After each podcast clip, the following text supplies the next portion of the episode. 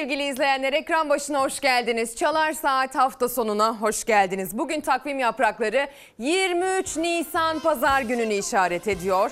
Bu güzel bayram sabahında hem Ramazan bayramının 3. gününü hem de 23 Nisan Ulusal Egemenlik ve Çocuk Bayramı'nı kutluyoruz.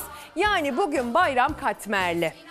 Biliyorum bayram dendiği zaman akla gelen manzaraları yaşamanın zor olduğu günlerden geçiyoruz.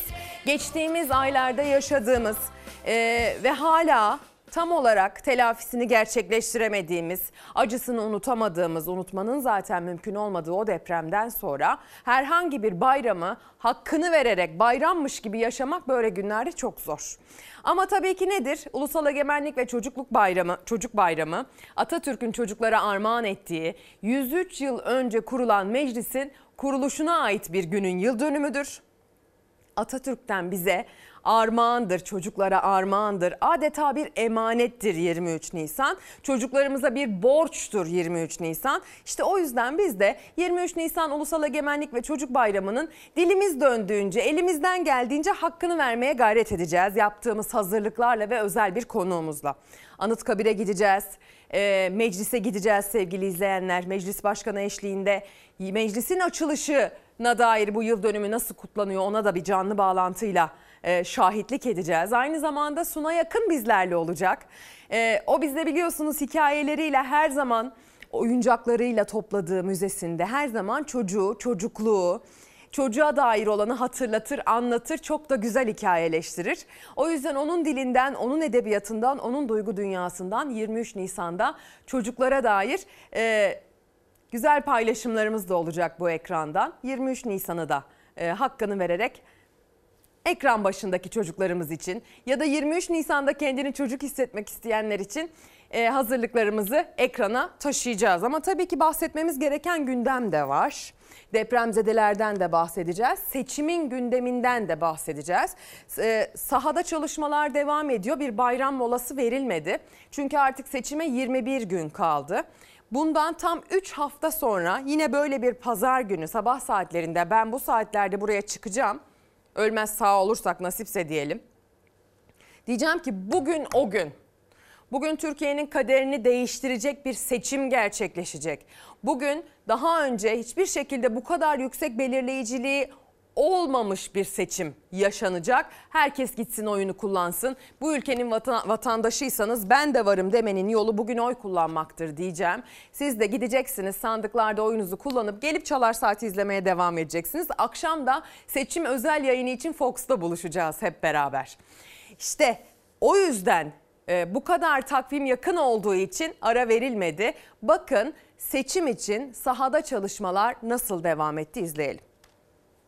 Teşekkür ediyorum sağ olun. Bu depremlerden dolayı içimiz buruk ve temellerimiz bir bir atılıyor. İlk yapılan köy evlerimizin anahtar teslimi de inşallah Sayın Cumhurbaşkanımız tarafından gerçekleştirilecek. Siz başlıyorsunuz, bitirmek, anahtarları teslim etmek bize kısmet olacak. bir kuruş bile almadan yapacağız. 14 Mayıs'ta daha Vatandaşlarımızı güçlü bir borçlandırmayacağız. şekilde, 14 Ama Mayıs'ta daha güçlü bir şekilde İnşallah geliyoruz. şöyle Partiler arası bayramlaşma yine genel merkezlerde yüz yüze yapılırken gündem hem deprem hem de yaklaşan seçimler oldu. Cumhur İttifakı'na katılan Erdoğan'ın adaylığını destekleyen DSP'nin genel başkan yardımcısının baskı altına alındık sözleri ve Millet İttifakı adayı Kılıçdaroğlu ile ilgili cümleleri dikkat çekti. Genel Başkanımız Sayın Kılıçdaroğlu'na çalışmalarında başarılar diliyoruz. Çok teşekkür ederiz. Biz çok baskı altına alındık örgütlerimiz tarafından. Bir tane veya iki üç tane işte vekille temsil edilmesi için çok yoğun bir baskı altına alındık. Bu baskıların neticesinde de olumsuz şeyler yaşıyoruz. Yani ben 17 yaşında CHP'nin bayrağını taşımış bir insanım. Parlamentomuzu tekrardan güçlendirilmiş parlamenter sistemde taşlandıracağımız günlerin çok kısa zamanda az kaldı diyerek birlikte kucaklaşacağımız günlerin yakın olduğunu biliyoruz. Gümbür gümbür geliyoruz. Sözü millet söyleyecek aslında. Yine daha güçlü bir şekilde inşallah Sayın Cumhurbaşkanımız liderliğinde yola devam edeceğiz. Milletimiz en doğru kararı verecektir. Milletimizin vereceği karara herkesin kabulüdür. Bayramlaşma ziyaretinde kurulan her cümlede seçim mesajı vardı. AK Parti bu yılda HDP Gelecek ve Deva Partisi ile bayramlaşmadı. MHP de Cumhur İttifakı ortağı Hüdapara bayram ziyareti yapmadı. İçinde mal olmayan vatandaş var diyorum. Evi olan, barkı olan 3 tane, 5 tane dayı sonra ev yaptırdılar. Ben bunlar için anlatıyorum. Olmalarımıza sahip çıkmıyorsunuz. AK Parti'nin Artvin milletvekili adayı eski Tarım Bakanı Faruk Çelik'e Artvin ziyaretinde bir vatandaş ormanlara sahip çıkmıyorsunuz dedi. Çelik'in sahip çıkacağız sözüne de tepki gösterdi. Olmalarımıza sahip çıkmıyorsunuz. Çıkacağız abi, yenecek çıkacağız inşallah. 20 sene çıkmadı yeni bir şey. Sayın Vekilim, Van'ın caddelerini, sokaklarını dolaşıyoruz. Cumhurbaşkanına oyumuzu vereceğiz, milletvekiline oyumuzu vermeyeceğiz. AK Parti'nin eski Van İl Başkanı Abdullah Aras ise Van'da partisinin bayramlaşma töreninde kurdu bu cümleleri. Van'daki seçmenin AK Parti'ye tepkili olduğunu söyledi. Destek isteyecek kimse bulamıyoruz dedi. Vallahi tablo bundan ibarettir. Allah şahidi birimizi kandırmayalım. Tablo bundan ibarettir.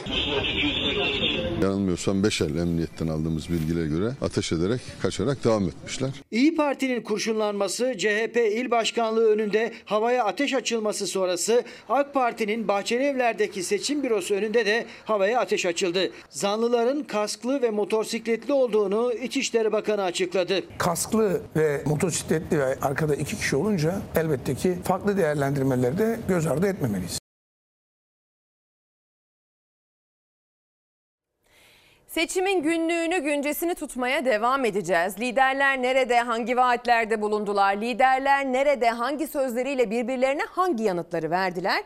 Bunlardan bahsedeceğiz. Ama Ulusal Egemenlik ve Çocuk Bayramı'nı kutladığımız bugün de bugüne yakışır bir başlık atmamış atmamız lazım. Bağımsızlık karakterimizdir dedik biz aslında. Atatürk'ten alıntı yaptık. Alıntı yapılacak daha uygun bir isim olabilir miydi 23 Nisan tarihinde? Mustafa Kemal Atatürk'ten bağımsızlık kaderimizdir dedik. Bunu kurum karakterimizdir dedik. Bunu kurumsal olarak e, da kabul edebilirsiniz ağzımdan çıktığı şekliyle. Siz de kendi adınıza bu cümleyi tamamlayabilir, altını doldurabilirsiniz.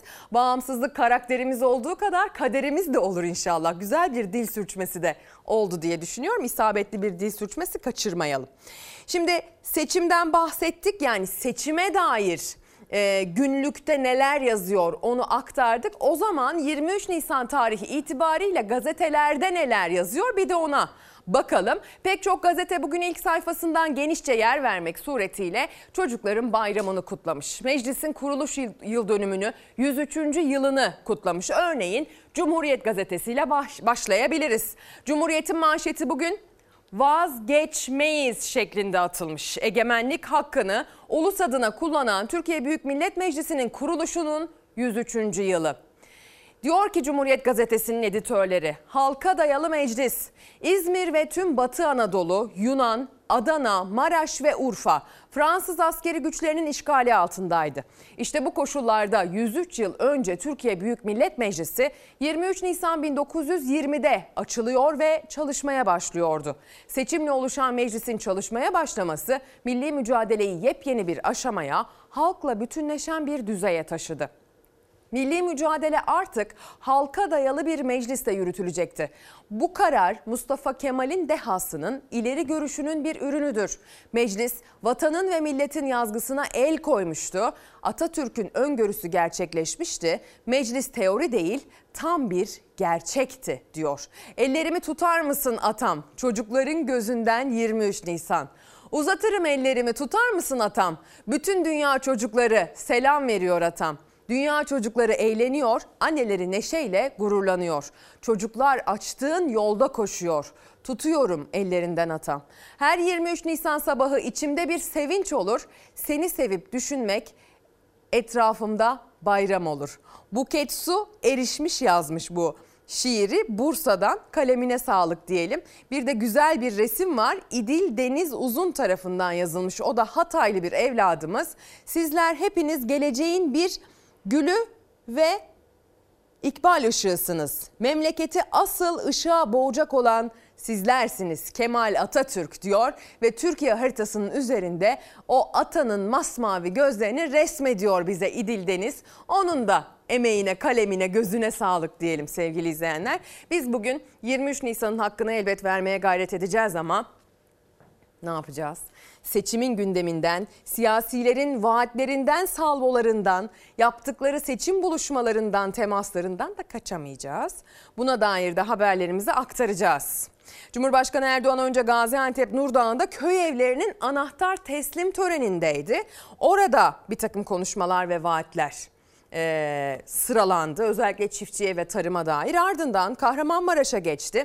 Hem Millet İttifakı'nı hedefe aldı hem de çiftçilere yönelik yeni adımlarını açıkladı.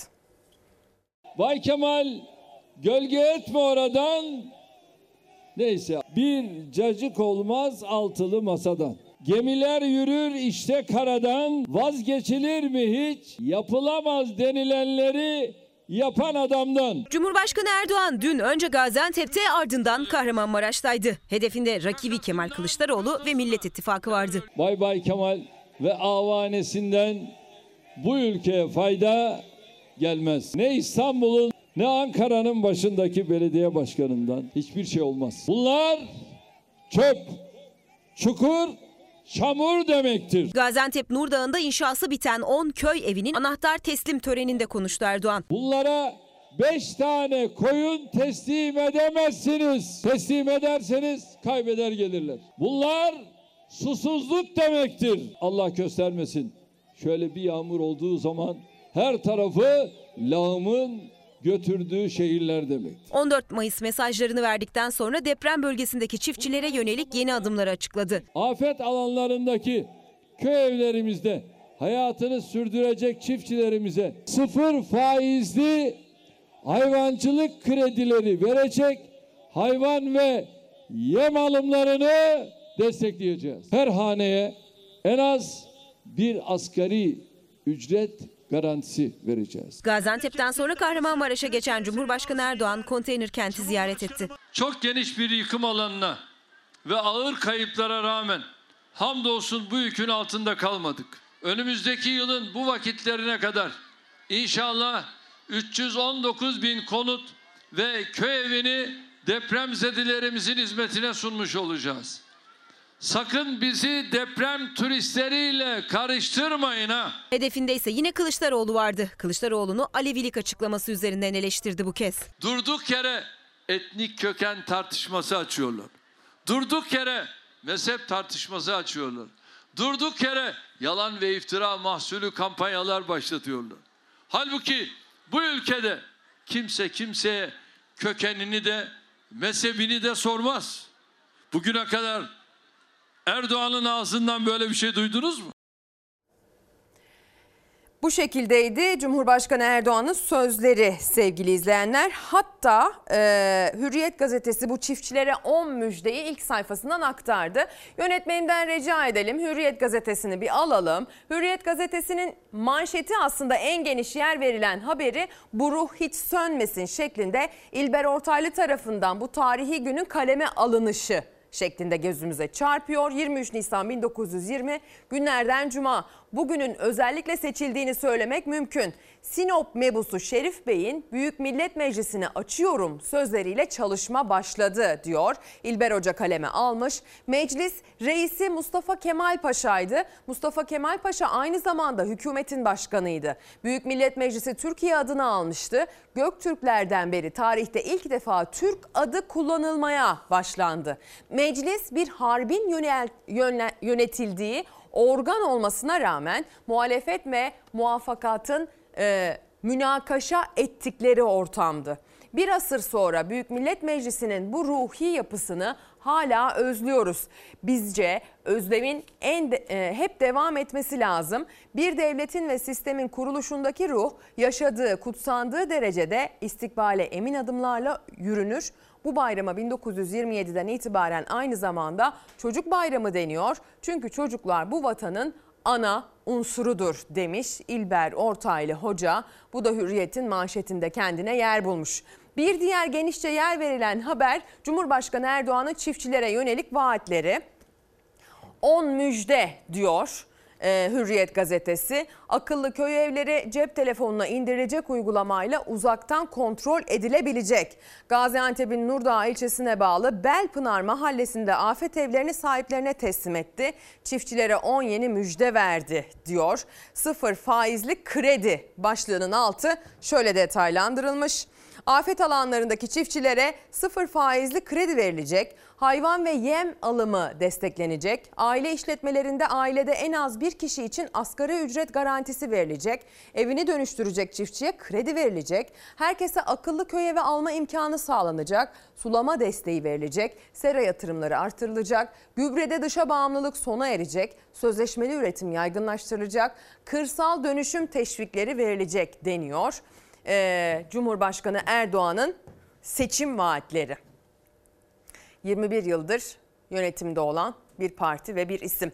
Devam edelim. Cumhuriyet Gazetesi'ne bakalım. Manşetini okumuştuk. 23 Nisan Ulusal Egemenlik ve Çocuk Bayramı'na dair detayı vermiştik. Bir diğer büyükçe yer verilen detay saldırı organize başlığı altında aktarılmış. Adıyaman gezisinde Kılıçdaroğlu'nun yanında olan Erdoğan Toprak anlattı. CHP lideri Kemal Kılıçdaroğlu'nun bayram için gittiği Adıyaman'da saldırılara uğramasını uğraması tepki çekti. CHP'li Erdoğan Toprak provokasyonların profesyonelce hazırlandığını söyledi. Toprak bilerek dini merkezler seçildi. İlki mezarlıkta, ikincisi türbede oldu. Bunlar gidiş hezeyanı dedi. Ee, diyor Cumhuriyet Gazetesi. Türbe çıkışında Kılıçdaroğlu'na yönelik provokasyonun öncülerinden Abdullah Dağ'ın Cumhur İttifakı ile yakın ilişkisi ortaya çıktı. AKP'li ve MHP'li vekillerle fotoğraf çektiren Dağ'ın Kılıçdaroğlu'nu sosyal medyadan da hedef aldığı görüldü diyor. Pencere gazetesini açalım. Orada bu bahsedilen fotoğraflara da yer verilmiş çünkü sevgili izleyenler ilk sayfada var mıydı? Evet vardı. Hemen açalım birinci detayı. Özel görevli provokatörler başlığıyla Pencere gazetesi konuyu manşete taşımış. Erdoğan ve Bahçeli'nin sıkça hedef gösterdiği muhalefet partilerine seçim günü yaklaştıkça fiziki saldırılar başladı. Adıyaman'da Cuma günü CHP lideri ve Millet İttifakı Cumhurbaşkanı adayı Kemal Kılıçdaroğlu'na yönelik saldırı girişimlerini CHP Grup Başkan Vekili Özgür Özel anlattı. 7-8 kişilik bir grup şehre girişten itibaren CHP heyetini takip etti. Özel görevlendirilmiş provokatörler dedi diyor. Özgür Özel takip edilme durumunu ortaya koyuyor. CHP'li Erdoğan Toprak provokasyonu yapanlar özellikle seçilmiş. CHP Genel Başkan Yardımcısı Yüksel Taşkın provokasyon önceden planlanmış dedi. Saldırganlarla ilgili polis bir işlem yapmadı. Bakın bahsi geçen fotoğraflar da hemen sağ tarafta. Adıyaman'da Kılıçdaroğlu'na saldırıda öne çıkan Abdullah Dağ'ın AKP'li vekiller Ahmet Aydın ve Halil Fırat'la Sinan Ateş cinayetinde ne adı karışan MHP'li Olcay Kılavuz'la fotoğrafları ortaya çıktı. Kahta provokatörlerinden biri AKP yöneticisinin oğlu, bir diğeri TÜGVA ilçe temsilcisi deniyor. Yani aslında bunların planlı olduğu öne sürülüyor sevgili izleyenler ve buna dair şüpheyi e, kuvvetlendiren deliller bu şekilde kendine yer buluyor. İyi Parti otobüsüne teröristler saldırdı denmiş. Bir de teröristler saldırısı denmiş. Çünkü teröristler yazıldı e, otobüsün üzerine. Muhalefete tahammülsüzlüğün dünkü adresi Kayseri'ydi. İyi Parti'nin ikinci sıra milletvekili adayı Abdullah İlker Sungur'un seçim otobüsüne sprey boyayla vatan haine teröristler yazıldı. Provokasyon uyarısı yapan İyi Parti savcılığa suç duyurusunda bulundu deniyor. Bir de Bahçeli Evler'de az evvelki haberde izlediğiniz, dün sabah bizim de ekrana taşıdığımız AK Parti binaları önünde havaya ateş açma mevzusu aktarılmış. Bir diğer detayı daha okuyalım Pencere gazetesinden. Bay Kemal'den ev hanımlarına altınlı destek. Kılıçdaroğlu neyse biz işimize dönelim diyerek dün paylaştığı videoda aile destek sigortasını anlattı. Ev hanımlarına aile destek sigortalarını öderken faiz hassasiyeti olanlara katılım altın hesapları açtıracağız dedi. Gençlere de annenize anlatın diye çağrı yaptı diyor. Hadi gelin ee, Kılıçdaroğlu'nun peşine takılalım. O dün neler söyledi, hangi paylaşımlarda bulundu, aldığı tepkilere hangi yanıtları verdi? İzliyoruz. Başkanım hoş geldiniz. Sağ olun. Başkanım hoş geldiniz. Teşekkür ederim. Sabah göremedim sizi. Şimdi de denk geldi. İnanın çok seviyorum sizi. Öpebilir miyim size? Ya de kucaklaşın. Öpeyim, öpeyim. Samsat ilçesinde 2017 ve 2018 depremi yaşadık. Aradan 7 yıl geçmesine rağmen konteynerlerde yaşayan vatandaşlarımız var. Hala insanlar konteynerde yaşıyor dediklerinde çok şaşırdım. Bunun 6 ayda bitmesi lazım. Yani öyle saray falan yapılmayacak yani. 2017'de yaşanan depremden bu yana hala konteynerlarda yaşayan Adıyaman Samsatlı depremzedeleri ziyaret etti. Millet İttifakı'nın Cumhurbaşkanı adayı Kemal Kılıçdaroğlu 6 yılda sadece temeli atılan köy evlerinden iktidara seslendi. Ben buraya geldim diye büyük bir ihtimalle süratle sizin evlerinizi yapmaya çalışacaklar. Yaparlarsa çok mutlu olurum. Bitmezse de size sözüm söz. 15 Mayıs'tan sonra ilk önce burayı yapacağım ve hemen bitireceğim. Yaklaşık 7 yıldır ben burada yaşıyorum. Geç karşıya Kendi imkanlarımla orayı yaptım. Annem rahatsızdır diye annemi oraya yerleştirdim. Konteynerlerdeyiz. 7 yıldır. Evet. Aa, ömrümüz gitti artık. Evleri yıkılan vatandaşlara sözümdür. Bu evler kısa sürede bitecek. Siz diyorsunuz ki fiyatını bilmiyoruz. Sosyal devlet bu evleri yapacak ve sizden bir kuruş almadan evleri size teslim edecek. Depreme dayanıklı evler yapacağız. Bir kuruş para da almayacağız. Bütün çiftçilere Şanlıurfa'dan başlamak üzere e, elektriği bedava vereceğiz. Kılıçdaroğlu 2017 Adıyaman Samsat depremi sonrası hala konteynerde yaşayan köylülere de 10 ili vuran büyük deprem sonrası evi yıkılan tüm depremzedelere de ücretsiz konut sözünü tekrarladı. Kırsalda çalışan bütün kadınların sigorta primlerini devlet ödeyecek. Çalışacaksınız. Yeri zamanı gelince hiç beş kuruş ödemeden emekli olacaksınız. Beylerin eline muhtaç olmayacaksınız. Senden bir ricam var. İki oğlum da üniversite mezunu. Bir oğlum polisliği merak etmiş diye dört kere giriyor almıyorlar. Sözlü mülakattan geçmiyor. İnşallah bu mülakatı kaldıracağız. Sevgili kadınlar, sevgili ev hanımları. Benim en çok değer verdiğim projem aile destekleri sigortasıdır. Bu benim hayatımın en önemli projesidir. Aile destekleri sigortası geliri asgari ücretin altında olan veya hiç geliri olmayan her evin gelirini asgari ücrete tamamlamaktır. Aile destekleri sigortasıyla geliri olmayan hane kalmayacak diyen Kılıçdaroğlu o vaadini bir kez daha sosyal medyadan anlattı. Faiz hassasiyeti olan kadınlara da seslenerek. Ev hanımlarının önemli bir kısmında katılım bankası hassasiyeti var. Bu kaygı onlarınsa tabii ki bu kaygı aynı zamanda benim de kaygımdır. Katılım bankalarıyla anlaşacağız. Altın hesapları açtıracağız. Aile destekleri sigortası parasını altın olarak ev hanımlarının banka hesaplarına yatıracağız. Bu altın hesapları kadının zırhı olacak. Tek bir yurttaşımız bile ele güne muhtaç olmayacak. Gençler 14 Mayıs akşamında ne yapacağınızı şimdiden iyi düşünün. Artık kamyonet kasasında gezerek kutlama mı yaparsınız? Yoksa hoparlörden son ses şarkılar açıp dans mı edersiniz? Orası size kalmış. Kılıçdaroğlu yayınladığı bir başka videoyla da gençlere seslenerek 14 Mayıs akşamı için kutlama mesajı verdi. Size söz veriyorum. Güzel ülkemize yine baharlar gelecek ve 14 Mayıs akşamında bu başarımızı hep beraber kutlayacağız.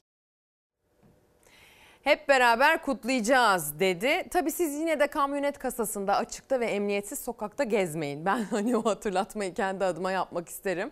İyi niyetle yapılmış bir tavsiyedir akla gelmiştir diye tahmin ediyorum ama çok da yönlendirici olmamak lazım ekrandan kitleler izliyorken diye düşünüyorum. Ama evet tabii ki bir, bir grup insan özellikle e, politik anlamda kazanmayı çok özleyen, kaybetmekten artık çok sıkılmış bir grup insan, bir grup seçmen gerçekten büyük bir kutlama yapacak.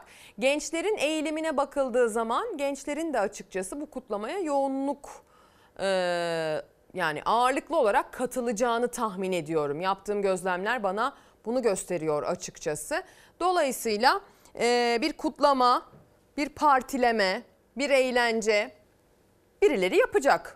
Kim yapacak? Ona sizin atacağınız oylar, sizin vereceğiniz oylar karar verecek. Hadi gelin 23 Nisan'da Anıtkabir'e gideceğimizi söylemiştim. Henüz resmi tören başlamadı.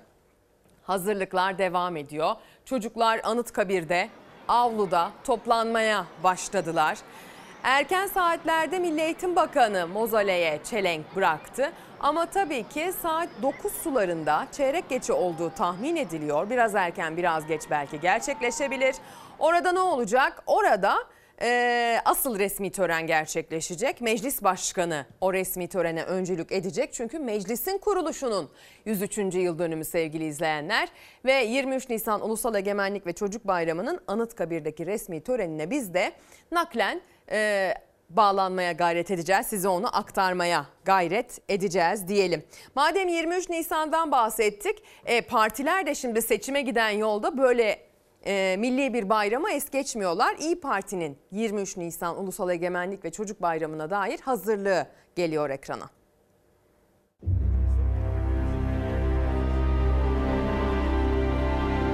Merhabalar Aziz. Merhabalar, nasılsınız?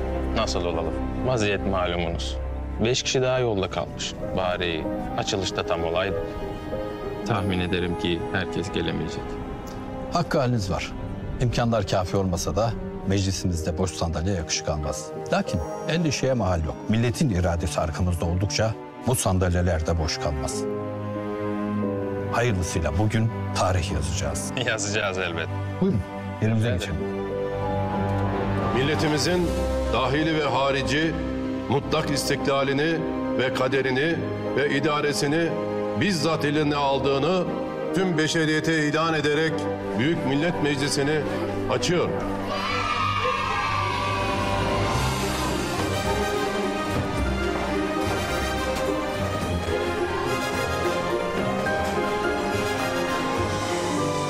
Çocuklar, ne işiniz var burada? Meclisimize İstiklalimizi kurtarmaya geldik. Egemenliği savunmaya geldik. Milletimize tarih yazmaya geldik.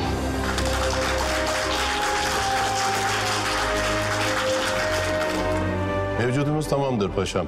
Konuşmalarınız için zat halinizin kürsüye teşriflerini arz ederim.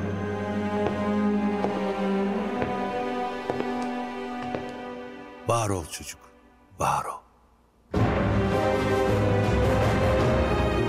23 Nisan 1920'de hep birlikte yola çıkan milletimizin Ulusal Egemenlik ve Çocuk Bayramı kutlu olsun. Ulusal Egemenlik ve Çocuk Bayramı kutlu olsun. Biz herhangi bir bayramı bayram gibi kutlamanın zor olduğu günlerden geçiyoruz. Evet ama ortak paydalarımızın da altını çizmemiz gereken günlerden geçiyoruz. Biliyorum ekran başında çok acı kayıplar yaşamış depremzedeler var. Biliyorum ekran başında bizzat depremzede olmasa bile ruhen enkaz altında kalmış, verilen bu kayıplarla ülkesiyle birlikte oradaymış gibi üzülen, acı çeken, hala o hüznü üzerinden atamamış izleyicilerimiz var. Ama biz ayrışarak, biz e, farklı kutuplara itilerek maalesef pek çok gün yaşadık, pek çok olay yaşadık. Bu yaşadığımız felakette dahi maalesef bu kutuplaşmanın örnekleri karşımıza çıktı. Ama nedir? Ramazan bayramı bizim ortak paydamızdır. Nedir 23 Nisan Ulusal Egemenlik ve Çocuk Bayramı? Çocuklarımızın özgürlüğü, çocuklarımızın sağlıklı ve parlak geleceği, hepimizin ortak talebi, hepimizin ortak paydasıdır. Dolayısıyla böyle ortak paydamız olan günlerde biz hani bu önemli günleri es geçmek istemiyoruz. Biz bu önemli günlerin altını çizmek istiyoruz. Birlikte sevinmeye, gerekirse yeri geldiğinde birlikte üzülmeye, birlikte ağlamaya ihtiyacımız var. Ve o manzaraya baktığımızda acının, felaketin, afetin, zengin, fakir, ocu bucu, solcu sağcı, yaş, statü, eğitim seviyesi ayırt etmeksizin geldiğini görmemiz gerekiyor. Eğer bunu görebiliyorsak, bundan gerekli dersi çıkarıp bunu içselleştirebiliyorsak belki yanımıza minik bir kar kalabilir. En fazla da o kadar olur zaten daha fazlası olmaz. Ama dediğimiz gibi bugün sonuç itibariyle bayramdır. Hatta katmerli bir bayramdır bugün. Katmerli bir bayram günüdür. Ben yine de ekran başına yeni geçtiyseniz eğer erken saatlerden beri bizimle birlikte değildiyseniz bayramınızı kutluyorum. Özellikle çocukların bayramını kutluyorum. Özellikle depremzede çocukların bayramını kutluyorum sevgili izleyenler. Şimdi isterseniz seçimin ve liderlerin gündemiyle devam edelim. Ee, gazetelerden okuyacak mıydık İrfan? Tamam devam edelim. e, dün itibariyle Kemal Kılıçdaroğlu e, yeni bir seriye başlamıştı sosyal medya serisine. Onun ikinci videosunu paylaştı. Kemal'in Tahtası ismini verdiği o seride ikinci videoda e, tarıma dair neler yapacaklarını, projelerini, planlarını açıkladı. Ama yaptığı paylaşımı uğradığı provokasyonlar ve saldırılar üzerinden de okuyabiliriz aslında. Şöyle bir metinle paylaştı o videoyu. Milletimiz olanlara asla üzülmesin, kızmasın. Ben işimin başındayım. Sükunetimizi koruyup bu ülkeyi kalkındırmaya odaklanalım lütfen. Bugün tarım ve hayvancılık devrimimizi anlatıyorum. Gıdada çok çok büyük devrim geliyor dedi ve bakın neler söyledi. Sevgili halkım, bugün size tarım ve hayvancılık özel ekonomi bölgelerini anlatacağım. Bu kötü yönetim bizi buğdayda, nohutta bile dışarıya bağımlı hale getirdi. Millet İttifakı Cumhurbaşkanı adayı Kemal Kılıçdaroğlu, Kemal'in Tahtası isimli seçim kampanyası videolarının üçüncüsünü yine sosyal medyadan paylaştı. Kılıçdaroğlu bu kez çiftçilere seslendi. Bakın burada açıkça söylüyorum. Türkiye tarım ve hayvancılıkta dünyanın en hızlı yükselen ülkesi olacak. Tarımda planlı üretime geçeceğiz. Tarım arazilerimizi koruyarak tümünün ekilmesini sağlayacağız. Kamuya ait tarım işletmelerine yani Atatürk'ün mirası olan TİGEM varlıklarına sahip çıkacağız. Bu alanları tohum ve hayvancılık üretiminde ve ıslahında kullanıp üretilen tohumları ve damızlık hayvanları çiftçilere ücretsiz vereceğiz. Kılıçdaroğlu hayvancılık yapmak isteyen ailelere hibe hayvan verileceğini açıkladı. Sisteme katılmak isteyen ailelere 10 büyük baş, 10 küçük baş gebe hayvan hibe edilecek. 5 yılda 3 milyon 750 bin büyük baş. 7,5 milyonda küçük baş üreterek çiftçiye ücretsiz dağıtacağız. Hayvan varlığımızı her yıl %20 artırarak hayvancılıkta büyük bir atılım gerçekleştireceğiz. Seçimden galip çıkarsa Afyon, Konya, Erzurum'da tarım ve hayvancılık özel ekonomi bölgeleri kurulacağını söyledi Kılıçdaroğlu. Ordu ve Hatay'da ise ihtisas limanları. Hatırlarsınız çocuklarımızın beslenme hakkını savunmak için Hacer Fogo ile Et ve Süt Kurumu'na gitmiştik. Çünkü aç çocuklarla endüstriyel devrimi gerçekleştiremezsiniz. Çocuklarımız et yiyecek, sağlıkla büyüyecek. Etimiz, sütümüz ucuz ve bol olacak. Merak etmeyin, geliyoruz. Sevgili izleyenler şimdi hızlıca reklama gideceğiz. Döndüğümüzde hem e, 23 Nisan Ulusal Egemenlik ve Çocuk Bayramı'na dair töreni ekrana taşıyacağız. Hem de buna dair hazırlıklarımızı. Diyelim hemen gidelim sonra burada buluşalım.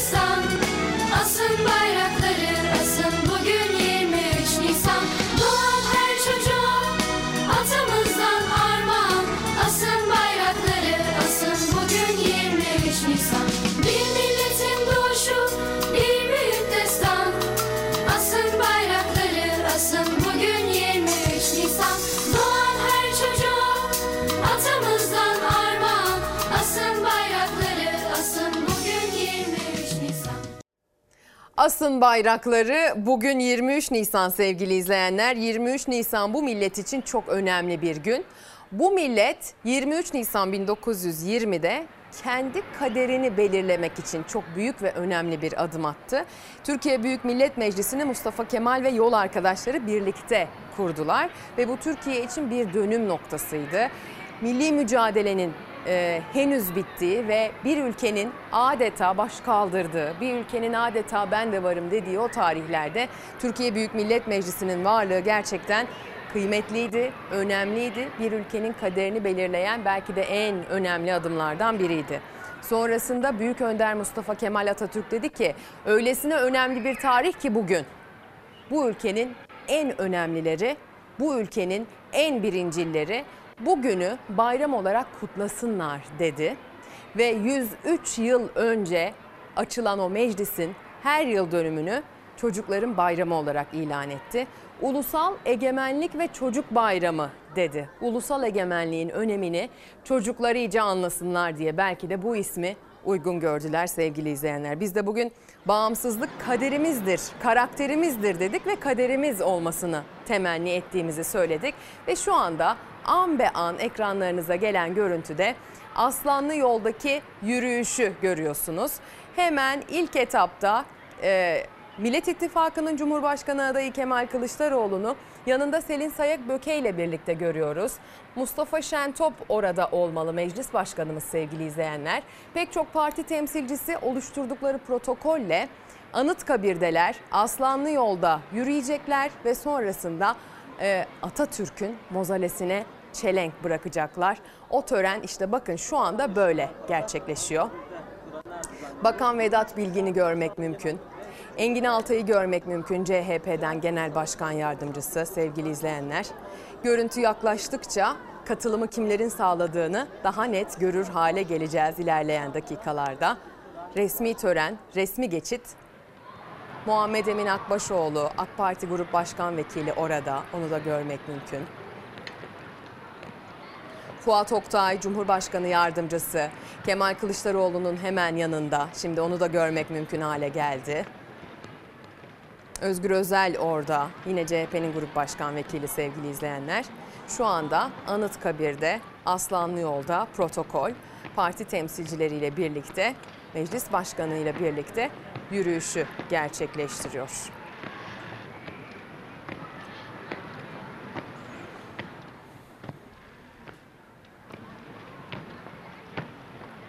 ...23 Nisan Ulusal Egemenlik ve Çocuk Bayramı'nı Mustafa Kemal Atatürk izinden yürüyecek evlatlarına emanet etti sevgili izleyenler.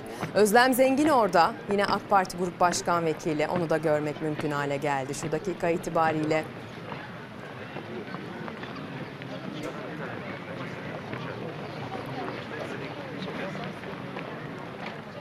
Meclis Başkanı Mustafa Şentop'u da artık görmek mümkün hale geldi.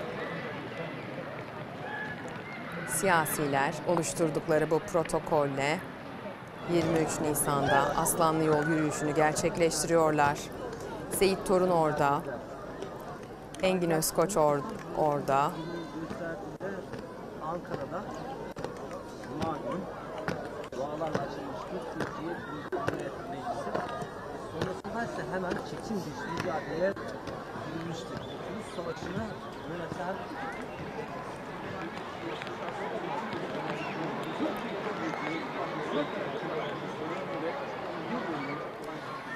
Meclisimizin açılıp yeni bir ülkenin temellerinin atıldığı günün 103. yıl dönümü bugün. 23 Nisan Ulusal Egemenlik ve Çocuk Bayramı çocuklarımız için kutlu olsun, mutlu olsun. Anlamını, önemini kavrasınlar, bilsinler ve asla unutmasınlar, unutturmasınlar. Bağımsızlığın karakterimiz olduğunu, ulusal egemenliğin ne kadar önemli olduğunu kavrasınlar. Fox Haber muhabiri Yeşim Karacaoğlu şu anda Anıtkabir'de sevgili izleyenler. Bu resmi töreni an be an takip ediyor. Eğer Yeşim beni duyabiliyorsa ben oranın atmosferini bize aktarması için sözü Yeşim'e bırakmak istiyorum. gerçekleştirildi.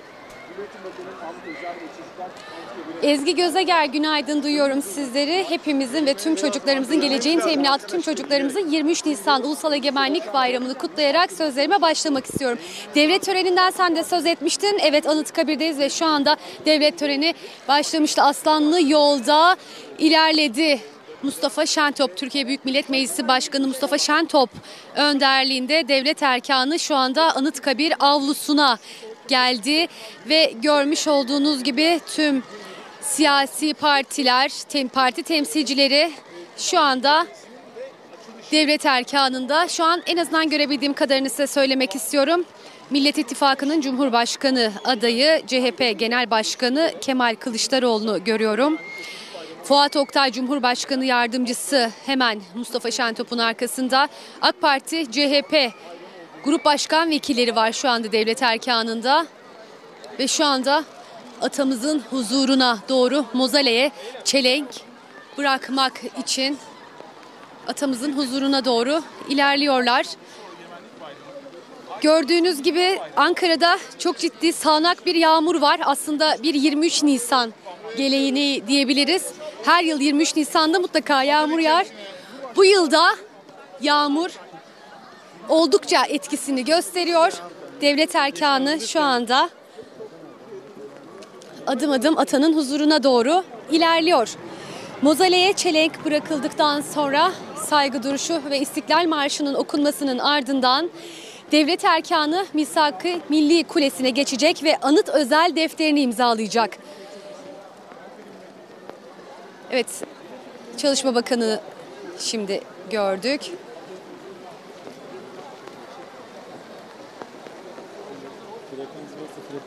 Hemen evet bir tarafta devlet erkanı Mozale'ye doğru ilerlerken işte gördüğünüz gibi bu sağanak yağmurun altında bugün belki de Anıtkabir'in bahçesini dolduracak o cıvıl cıvıl çocuklar, cıvıl cıvıl seslerin getireceği çocuklar avluda atamızın huzurunda devlet töreninin ardından Anıtkabir'in kapıları hemen halka açılacak.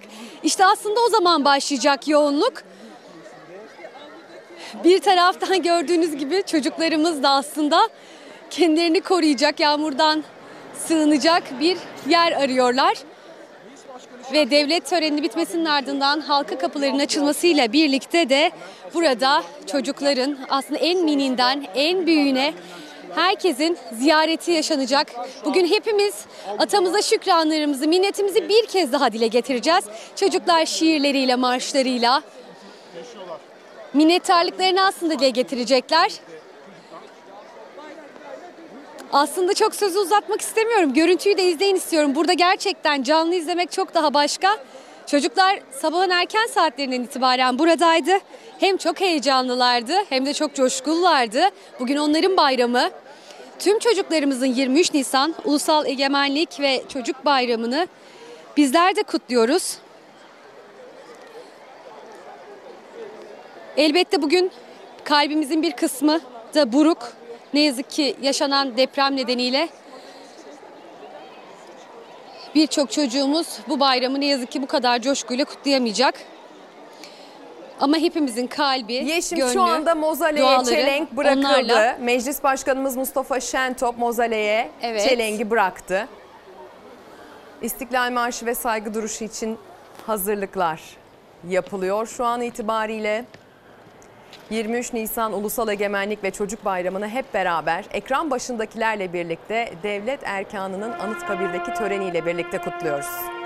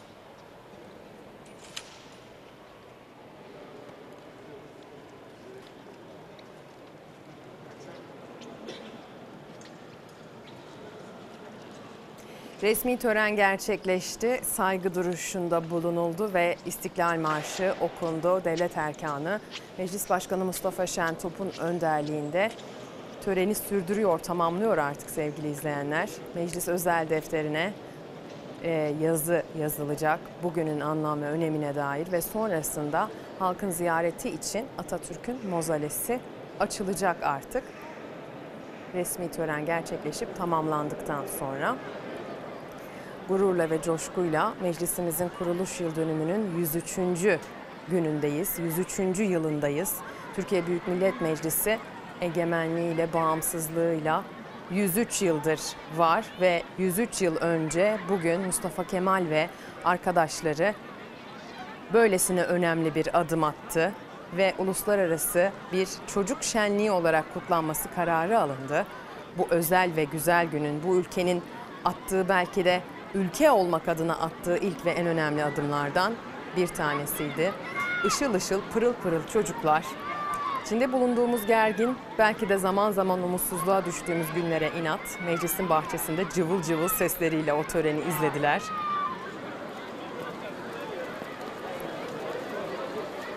Parti Genel Başkanı olarak gördüğümüz belki de tek isimdi eğer bir yanılgı yoksa. CHP lideri Kemal Kılıçdaroğlu genel başkanlık nezdinde törene katılan tek isimdi. Cumhurbaşkanı adayları arasında da törene bizzat katılan tek isimdi. Diğer partilerden pek çok temsilci oradaydı. Hazır bulundular. Ulusal Egemenlik ve Çocuk Bayramı için. Yağmura rağmen ve üstelik sağanak bir yağışa rağmen her ne kadar kameraya hafif bir yağış gibi yansıda, yansısa da sevgili izleyenler Yeşim Karacaoğlu'nun da aktardığını duydunuz az önce. Ciddi bir sağanak yağış var Ankara'da şu saati itibariyle. 103. yıl bereketiyle gelsin diyelim mi o zaman? Misak-ı Milli Kulesi'ne geldi Mustafa Şentop. Sayın Şentop şu an Anıtkabir özel defterini imzalayacak. Bugünün anlam ve önemine dair notunu düşecek.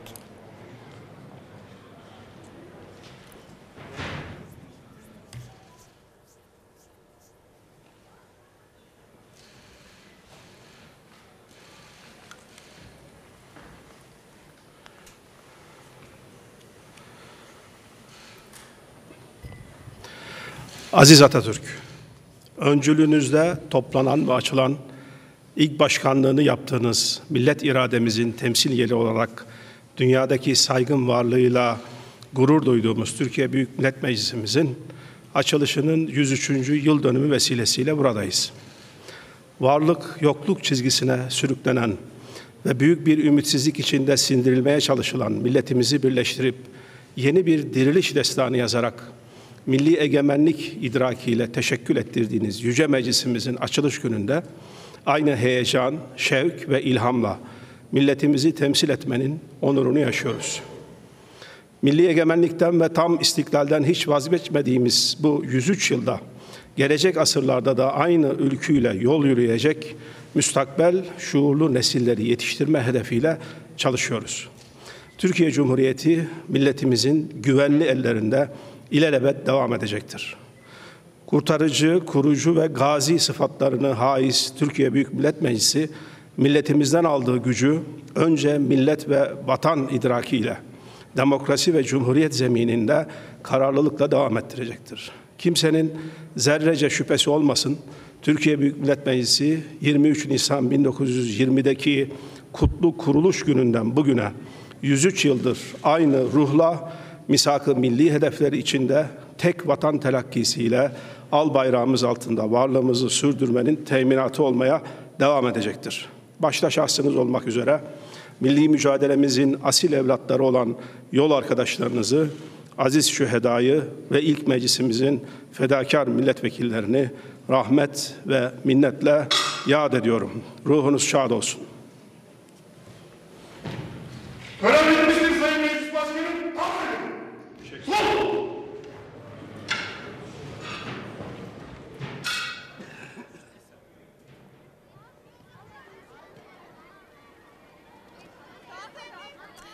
Tören tamamlandı sevgili izleyenler. Aziz Atatürk diyerek başladı Mustafa Şentop aktardığı, e, yazdığı o notu okumaya.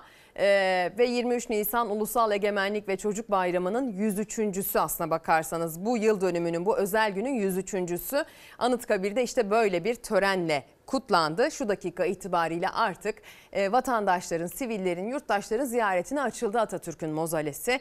Bugün öyle tahmin ediyoruz ki Ramazan bayramının da 3. gününde Ankara'da imkanı olan hatta başka şehirlerden gitme imkanı olan pek çok çocuk ailesiyle birlikte Atatürk'ü ziyaret edecek, atasına olan minnetini sunacak. O çocuklar içinde bulunduğumuz biraz acılı, biraz üzüntülü, zaman zaman bizi umutsuzluğa düşüren olayların yaşandığı bu günlerde bütün e, umutları tazeleyecekler. Kendileri gibi ışıl ışıl olan bu bayramı kutlayacaklar.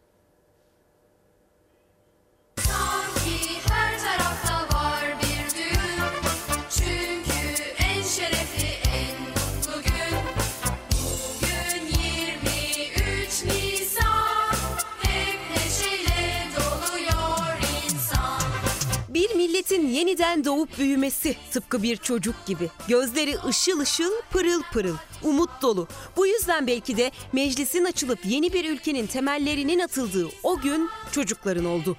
Mustafa Kemal Atatürk'ten nesiller boyu izinde yürüyecek evlatlarına. Gün Atatürk'ten Mustafa Kemal yol arkadaşlarıyla birlikte Türkiye Büyük Millet Meclisi'ni açtığında imkansız denebilecek kadar kısa bir sürede hem de milli mücadelenin kalesini de işaret etmiş oldu. İstanbul'da işgal kuvvetleriyle işbirliği yapan hükümetin aksine Ankara dedi. Türk milleti 23 Nisan 1920'de kendi kaderini tayin için tarihi bir adım attı. Meclisini kurdu. Bir milletin kaderi değişiyordu. Yol uzun, yol zorluydu. Mustafa Kemal'in öncülüğünde düşman yurttan atıldı, saltanat kaldırıldı. Bir millet ilmek ilmek ördü kurtuluşunu.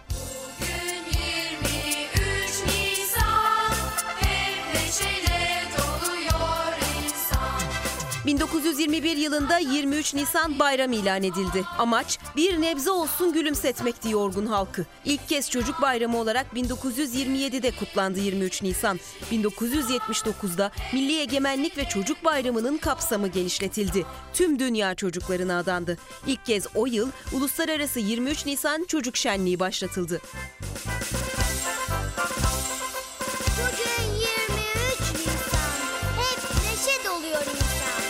Bu sene 103. kez bayraklar 23 Nisan için sallanacak. Çocuklar kendilerine ait günü kutlayacaklar yine. Her kötülüğe, her üzüntüye, umutsuzluğa inat. Kendileri gibi ışıl ışıl bir umutla.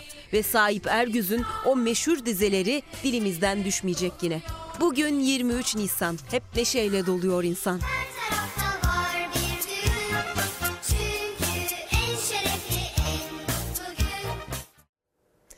Sevgili izleyenler 23 Nisan Ulusal Egemenlik ve Çocuk Bayramı başta depremzede çocuklara sonra tüm çocuklara hem ülkemizin hem de dünyanın çocuklarına armağan edildi biliyorsunuz. Ee, kutlu olsun, mutlu olsun. Onlar ışıklarıyla pırıl pırıl parlayan gözleriyle geleceğe umutlu baksınlar. 23 Nisan buna vesile olsun diye temenni edelim. Bağımsızlık karakterimiz bizim. Çocuklarımıza aktarmak istediğimiz de aslında bu. Şimdi meclisten canlı bir görüntü gelsin ekrana. Millet İttifakı'nın Cumhurbaşkanı adayı ve CHP Genel Başkanı Kemal Kılıçdaroğlu biliyorsunuz az evvel törene katıldı. Genel başkanlık seviyesinde törene katılım sağlayan tek siyasi isim Kılıçdaroğlu'ydu.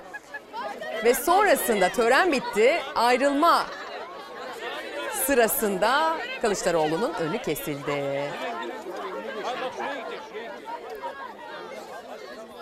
Görüntüler naklen geliyor efendim. Kemal Kılıçdaroğlu'yla Anıtkabir ziyaretine gelen çocuklar bol bol fotoğraf çektirdiler. Böyle bir anda e, Berkcan Tuğ'un Fox Haber kamerasının e, yakaladığı bir an oldu. Size naklen aktarmak istedik. Bu da güzel bir tesadüf oldu diyelim. Şimdi seçim gündemine devam edelim. İyi Parti Genel Başkanı Meral Akşener'le birlikte Ankara Büyükşehir Belediye Başkanı ve aynı zamanda Cumhurbaşkanı Yardımcısı adayı olan Mansur Yavaş birlikteydi. E, dün itibariyle Kırıkkale'de seçmenle buluştular. Kırıkkale'ye geliyorsun diyorsun ki bunlar PKK'lı. Diyarbakır'a gidiyorsun faili meçhulcü. Ama Osman Öcalan'ı Kandil'den getirip TRT'ye çıkardın Recep Bey. Bu el PKK'da, bu el Hizbullah'ta muhterem. Onun için açtırma kutuyu, söyletme kötüyü. PKK'nın isteklerine bakın. Özellik, federasyon, anayasanın dört maddesi değilsin. Hüdapar'ınkine bakın. Aynıları var. Şimdi HDP ayrısı parti olarak seçime girmiş. Bizi HDP ile işbirliğine suçluyor. Kardeşim aynı görüşü savunanı sen listene koydun. Bu nasıl vatanseverlik? Erdoğan'ın Millet İttifakı'nı terörle işbirliğiyle suçladığı cümleler Kırıkkale'de Meral Akşener ve Mansur Yavaş'ın hedefindeydi. Bebek katiliyle el ele tutuşan sensin Recep Bey. Onun kardeşine Akraba mısınız muhterem? Bu İHA'lar, SİHA'lar, Anadolu gemisi hiç kimsenin babasının malı değil. Bunlar hiçbir partiye ait değildir. Nasıl Roketsan'ı, Havelsan'ı yapanlar zamanları doldurup gelen hükümetin emrine bunları verdiyse Allah'ın izniyle o İHA'lar, SİHA'lar yeni hükümetin elinde olacak ve Kandil silahı bırakmadığı takdirde Kandil'in başına füze olarak yağacak. Önce Ankara'da İyi Parti İl Başkanlığı'nın bayram kahvaltısına katıldı Akşener ve Mansur Yavaş. Ardından Kırıkkale Meydanı'ndaydılar. Osman Öcalan'ı kendilerine destek için televizyona çıkarttılar. O yetmedi Öcalan'dan Kandil'den gelen mektubu televizyonda okuttular. Şimdi de aynısını yapıyorlar. Eğer Sinan Ateş'in katillerini, azmettiricilerini bulmazsam, hesap sormazsam namussuzum. Hilal bıyıklı dinle beni dinle beni.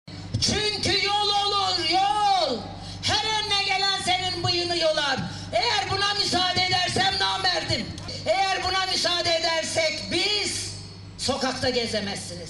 Benim abim yerinde döner.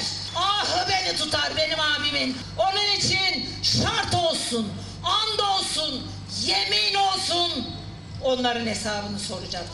İyi Parti Genel Başkanı Meral Akşener cinayete kurban giden eski Ülke Ocakları Genel Başkanı Sinan Ateş için söz verdi. İktidarın seçim sonrası vaatleri de gündemindeydi ikilinin. Karadeniz gazından sadece mutfaklar için ücretsiz dediler. Kışın aklınız neredeydi? İktidarsınız. Seçime girerken bunları yapmak yerine insanlar evde üşürken niye veremediniz? Şimdi internet vereceğiz deniyor.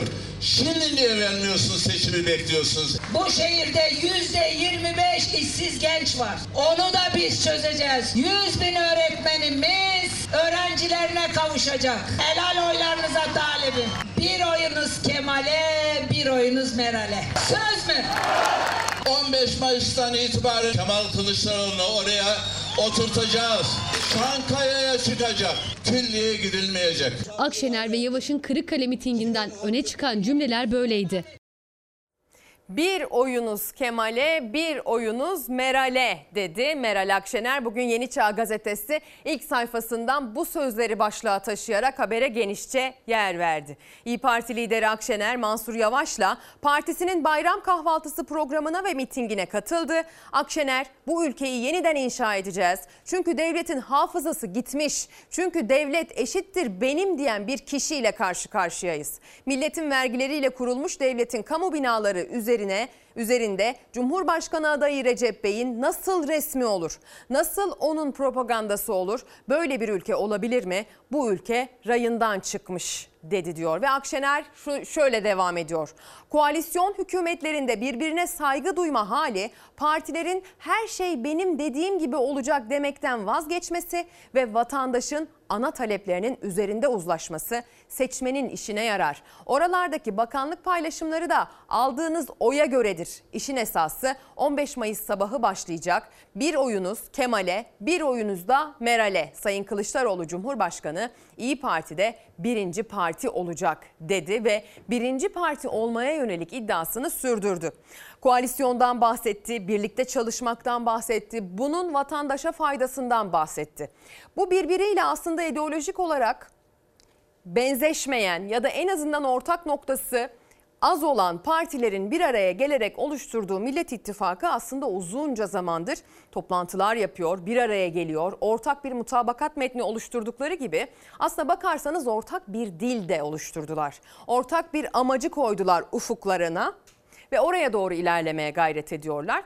Başarılı olacaklar, olmayacaklar. İddialarını ortaya koyacaklar. İddialarını gerçekleştirebilecekler mi? O tamamen tabii ki seçmenin nasıl takdir edeceğine bağlı olarak 14 Mayıs akşamında hatta belki de 15 Mayıs sabahında ortaya çıkacak sevgili izleyenler. Buna vurgu yapan bu birlikteliğin amacına ve önemine vurgu yapan bir diğer isme kulak vereceğiz şimdi. CHP Grup Başkan Vekili Engin Altay İstanbul'daydı. Ee, kendisi Mustafa Parseller Mustafa Kemal Paşa Mahallesi'nde, Ambarlı Mahallesi'nde seçim koordinasyon ofisinin açılışında konuştu. Millet İttifakı olarak birbirinden farklı altı siyasi partiyi bir araya getiren o kadar çok neden var ki. Eskiden bu partilerle münakip ederdik, tartışırdık. Millet zorda, memleket dardaydı. Niye bir araya geldik? Türkiye yoruldu. Niye bir araya geldik? Devlet soyuldu. Niye bir araya geldik? 5 milyon insanın tuzu kuru, 80 milyon fakr zaruret içindeydi. Bir avuç insan zenginliğine zenginlik katarken 85 milyon insan her geçen gün daha da yoksullaştı. Niye bir araya geldik? Tiyatroların, konserlerin yasaklandığı bir ülke ile karşı karşıya kaldık. Ve rüşvet alanların büyükelçi yapıldığı Süleyman Şah türbemizden, vatan toprağımızdan şanlı bayrağımızın direğinin ters çevrilip kaçırıldığı günleri gördüğümüz için bir araya geldik. Niye bir araya geldik?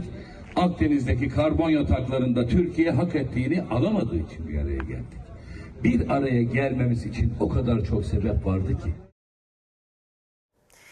Önemli bir gün, katmerli bir bayram günü dedik bugün için. Bayram kutlamak zor diye de altını çizdik ama ortak paydalarımızın altını çizmenin de önemli olduğu bir dönemden geçiyoruz. Birleşebildiğimiz günlerde, birleşebildiğimiz çatıların altında hep beraber durmaya her zamankinden daha çok ihtiyacımız oluyor. Her geçen gün bu ihtiyacımız maalesef artarak büyüyor.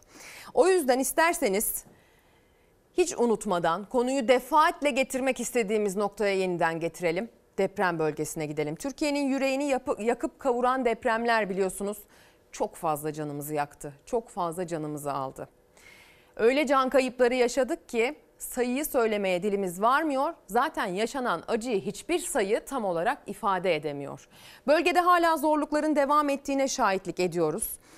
Maalesef ama maalesef bölge insanı başka sıkıntılarla da boğuşmak zorunda. Bugün Karar Gazetesi habere bakın nasıl bir başlık atmış.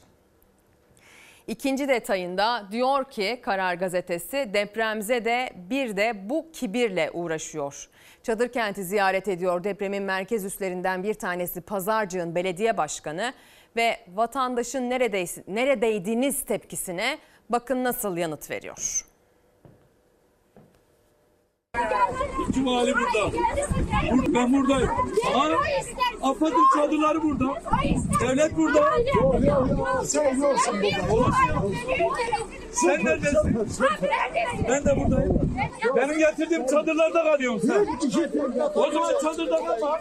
Görevi ve sorumluluğu zaten buydu ama o hala çadırlarda güçlükle devam eden hayatları bir lütuf gibi sundu. 11 ili vuran depremin merkez üssü Kahramanmaraş Pazarcığın AK Partili Belediye Başkanı İbrahim Yılmazcan çadırdaki zor yaşam koşullarını görmezden gelip çadır getirtmekle övündü. Depremzedelerin isyanı daha da büyüdü. Sen mi bu çadırları devlet mi koydu? Sen bir gün buraya gelip de milletin halini sorma. Ben buradayım amca. Yok yok buradayım. burada değilsin. Lütfen lütfen. Bu yaşıyor? Biz 70 yıldır burada rezillik çadırlar 76 gündür iyileşme olmadı şartlarında konteynerlerde bir nebze olsun daha sağlıklı bir düzen kurulması gerekirken çadırlarda insani ihtiyaçların dahi güçlükle karşılandığı bir yaşam mücadelesi devam ediyor. Daha düzenli ve korunaklı konteynerler için taleplere ise hala dönüş yok. Ne tuvalet var bizde? Hiçbir şey yok. Kendi emeğimizle yaptık bunu. Konteyner talebiniz oldu mu? Oldu. Gelmedi. Çadır. Çadır biz kendi emeğimizle, bunu da kendi paramla aldım bunu. Sokak aralarında, mahalle aralarında düzensiz kurulan çadırlarda yaşam artık daha da zor. Çünkü hava sıcak, çadırların içi daha da sıcak oluyor. Zor bir yaşamı yaşıyoruz yani şu an. 13 kişi kalıyoruz burada. Şu anda burada bu çadırda 13 kişi. Çadırdayız hala aynı. Çok sıcak oluyor. Öbür küçük oğlum da 5 yaşında bronşit hastası var. Engelli eşinizle birlikte kaç kişi kalıyorsunuz? Yani ben de 3 çocuğum var bir de eşim. Barınma sorunu yaşayanlardan biri de Hataylı Edibe Yıldız. 70 yaşında kalp hastası. Tek başına yaşıyor. Yardımseverlerin buraya getirdiği çadırda yaşam savaşı veriyor. O konteyner talep etti ama konteynera da hala ulaşamadı. Hasta mısınız? Eyvallah hastayım. Kalp hastası, tansiyon hastası. Konteyner talebiniz oldu mu? Verildi mi? Çadırda mısınız? Yok çadırda vermediler. Ne bani var ne bir şey var. Böyle açıkta bani yapıyoruz. Evlatlarla, torunlarla, yeğenlerle eski günlerdeki gibi kocaman ailelerin bir araya geldiği bayramlar yok artık. Çünkü başlarını sokacak bir çatıları, bir arada olacakları sofraları yok. 50.783'e ulaşan can kaybı, acılar bayramı zaten bayram gibi yaşatmadı kimseye. Üzerine bir de çekilen zorluklar gözyaşlarını daha da çoğalttı. 100 kişiden fazla bir de babamı da kaybettim. Amcamın oğlu, karısı, çocuğu, eniştemin babası, 5 yaşında bir kız, 8 yaşında bir oğlan. Eskiden en az e, selam ederdik, birbirimizi giderdik ama şu anda kime gideceksin? Bayram bir şey kalmadı bize. Belediye başkanının sözlerini duydunuz sevgili izleyenler. Şöyle olsaydı mesela o belediye başkanı gerçekten üzerine, üzerine düşeni tam olarak %100 gerçekleştirmiş olsaydı ki belli ki öyle yaptığını düşünüyor. Böyle olsaydı dahi karşınızda bu kadar büyük acılar yaşamış, tarifi çok zor kayıplar vermiş insanların sistemini gördüğünüz zaman acaba böyle mi davranmak gerekirdi? Siz yüzde yüz koltuğunuzun görevinizin o bölgenin insanı olmanın hakkını vermiş olsanız dahi acaba bu kadar büyük acılar yaşayan insanların sitemini duyduğunuzda ne yapmak gerekirdi? Bunu bir düşünmek lazım diye düşünüyorum. Cumhuriyet Gazetesi'nin bir detayına gideceğiz şimdi. Dün aslında duyurusunu yapmışlardı. Biz de gazeteden aktarmıştık. Hatay'da yurttaşlar şehrimizi yeniden kurtaracağız sloganıyla bir yürüyüş yaptılar. Unutmak yok, helalleşmek yok sloganı atan depremzedeler kayıpların anısına Asiye karanfil bıraktı. Unutmak, helalleşmek yok dediler. AKP'liden depremzedeye azar detayı da verildi gazetede sevgili izleyenler. Kalma bu çadırda şeklinde az evvel şahitlik ettiğimiz o sözler bu başlıkla aktarılmış. Bakın detayında ne var? Kahramanmaraşlı depremzedeler Pazarcık Belediye Başkanı Yılmazcan'a neredeydiniz diye tepki gösterdi. Sinirlenen Yılmazcan benim getirttiğim çadırda kalıyorsun o zaman çadırda kalma yanıtını verdi diyor. Cumhuriyet Gazetesi her seferinde depreme dair haber verdiğinde bakın şu detayı da bir etiket gibi bir damga gibi haberin bir kenarına muhakkak iliştiriyor. 50 bin can gitti bir kişi istifa etmedi. Bunu depremin ilk gününden itibaren gazetenin depreme dair haberlerinde görmek mümkün. Bir kişinin dahi böylesine büyük acılar yaşanmış olmasına rağmen tenezzül edip de ben yap, yapmam gerekeni yaptım ama diyerek bile olsa o koltuktan vazgeçtiğine şahitlik etmedik. Hadi gelin o Hatay'daki yürüyüşe gidelim. Hatay için yürüyoruz. Hatay için yürüyoruz. Unutmak yok. Affetmek yok. Helalleşmek yok. Unutmak yok, affetmek yok. Bu sloganla yürüdü Hataylı depremzedeler. Yüreklerinde kaybettikleri her canın, her anının acısıyla Asi Nehri'ne karanfiller ve defne yaprakları bıraktılar. Yapılanların, yapılmayanların, kendilerine reva görülenlerin hesabını sordular. Hatay'ı terk etmeyeceğiz dediler. Bizim memleketizim. Depremin koskoca iki buçuk ay geçmesine rağmen su sorunumuz devam ediyor. İnsani ihtiyaçları dahi karşılayamayan bu beceriksizliği göndereceğiz. Depremin 75. gününde düzenlendi Hatay'ı yeniden kuralım yürüyüşü. Sol Parti'nin çağrısıyla gerçekleşti. Yürüyüşe katılım yoğun oldu. Bu ülke satılık değil. Hatay'a arama kurtarma ulaştırmayanlar, Hatay'a 75. günde hala çadır, konteyner, su ulaştırmayanlar, gece yarısı çıkarılan kararnamelerle tekrar Hatay'ı bir avuç şirkete peşkeş çekmek istiyor.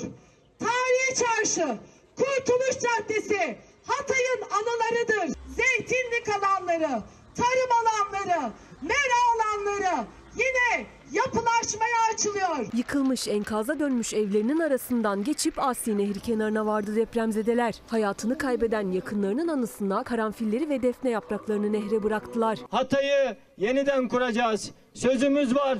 Asi nehrine düşen karanfile sözümüz var. Bu topraklara damlayan gözyaşlarına sözümüz var. Antakyalı müzisyenler de ellerinde pankartlarla Hatay'ın sokaklarındaydı aynı gün. Şarkılar söyleyerek Uğur Mumcu Parkı'na yürüdüler. Bu şehrin yeniden kurulmasında biz de varız. Antakya'yı bırakmayacağız dediler. Ne güzeldik yollarda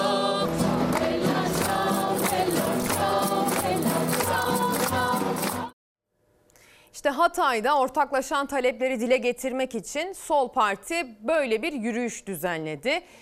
İşin ucundan tutalım diye orada varlık göstermeye başladık. Sonra yaptığımız çalışmalar büyüdükçe büyüdü. Gelen talepler gitgide arttı. Biz de bu yürüyüşle onların seslerini duyurmak istiyoruz dediler ve bir organizasyon yaptılar. Şimdi deprem bölgesindeki özel gereksinimli çocuklara bakacağız. Özel gereksinimli çocuklardan bir grubu. Pek çok farklı özel gereksinim çeşidi var ve buna dair farklı farklı ma- mağduriyetler yaşanıyor. Yeri geldikçe bunları hep ekrana taşımaya devam edeceğiz. Şimdi ise deprem bölgesindeki çölyak hastası çocuklara bakacağız. 10 ildeki depremin ilk zamanından beri e, dernek olarak oradaki çölyaklara ulaşmaya çalışıyoruz. Glutensiz beslenmenin maalesef afetlerde özellikle daha da zor olduğunu farkındayız ve bununla ilgili dernekler olarak bir işbirliği içerisindeyiz. Onlar deprem bölgesindeki çölyak hastaları için harekete geçti. Çölyak Derneği ve Mutlu Beslen Kadın Kooperatifi deprem bölgesindeki 30 bin çölyak hastasına koliler gönderiyor. Mutlu Çocuklar Projesi 10 ilimizde deprem bölgesinde yaşayan e, çölyaklı çocuklarımız ve yetişkinlerimize bin tane e, glutensiz ürün kolisi hazırlıyoruz. Bir bağışıklık sistemi hastalığı olan çölyak hastaları glutenli gıdalar tüketemiyor. Deprem bölgesinde onları sağlıklı tutacak gıdaları bulmaları neredeyse imkansız. Çölyak dernekleri bu nedenle harekete geçti. Dilekleri gelen desteklerle bu projeyi tüm yıla yayabilmek. Merhaba ben Selin. Ben çölyaklıyım. Ve işte buraya da depremde işte zor durumda kalan arkadaşlarımız için koliler toplamaya geldim. Şimdi kamerayı İstanbul'a doğru çevireceğiz. Bayramın ikinci günü gittiler. İstanbul tenhalaştı, sakinleşti dediğimiz günde bir bayram coşkusu, bir bayram seli ve trafiğine dönüştü. Zaman zaman sinirler de gerildi.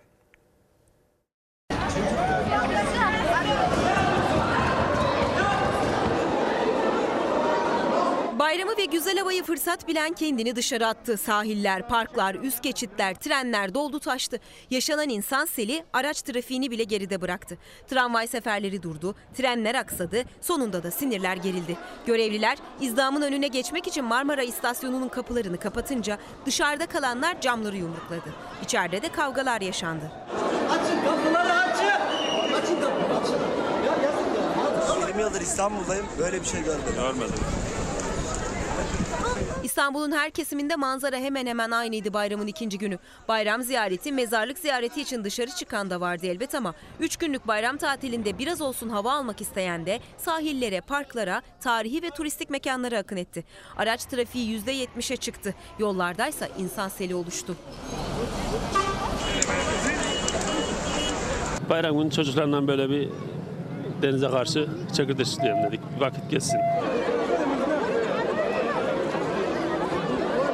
Sahiller, parklar, üst geçitler, trenler, vapurlar, otobüsler, toplu taşıma araçlarının ücretsiz olması da yoğunluğu artırdı. Özellikle de Eminönü, Sirkeci ve Sultanahmet'te adım atacak yer kalmadı. Yayalar güçlükle yürüyebildi. Görülmemiş yaya trafiği nedeniyle tramvay seferleri iptal edildi. İki saattir böyle. Yürüyor. Hepsi peş peşe. Hiçbir şey ilerlemiyor.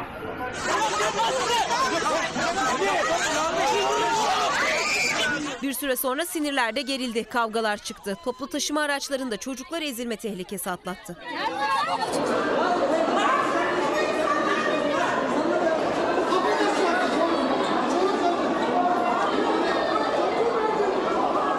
Sirkeci Marmara İstasyonu'nda ise yoğunluğu azaltmak için kapılar kapatılınca vatandaşlar camları yumrukladı. İçeride kalanlar görevlilere tepki gösterdi. İstasyonda görevli polis görüntü çeken genci böyle hırpaladı.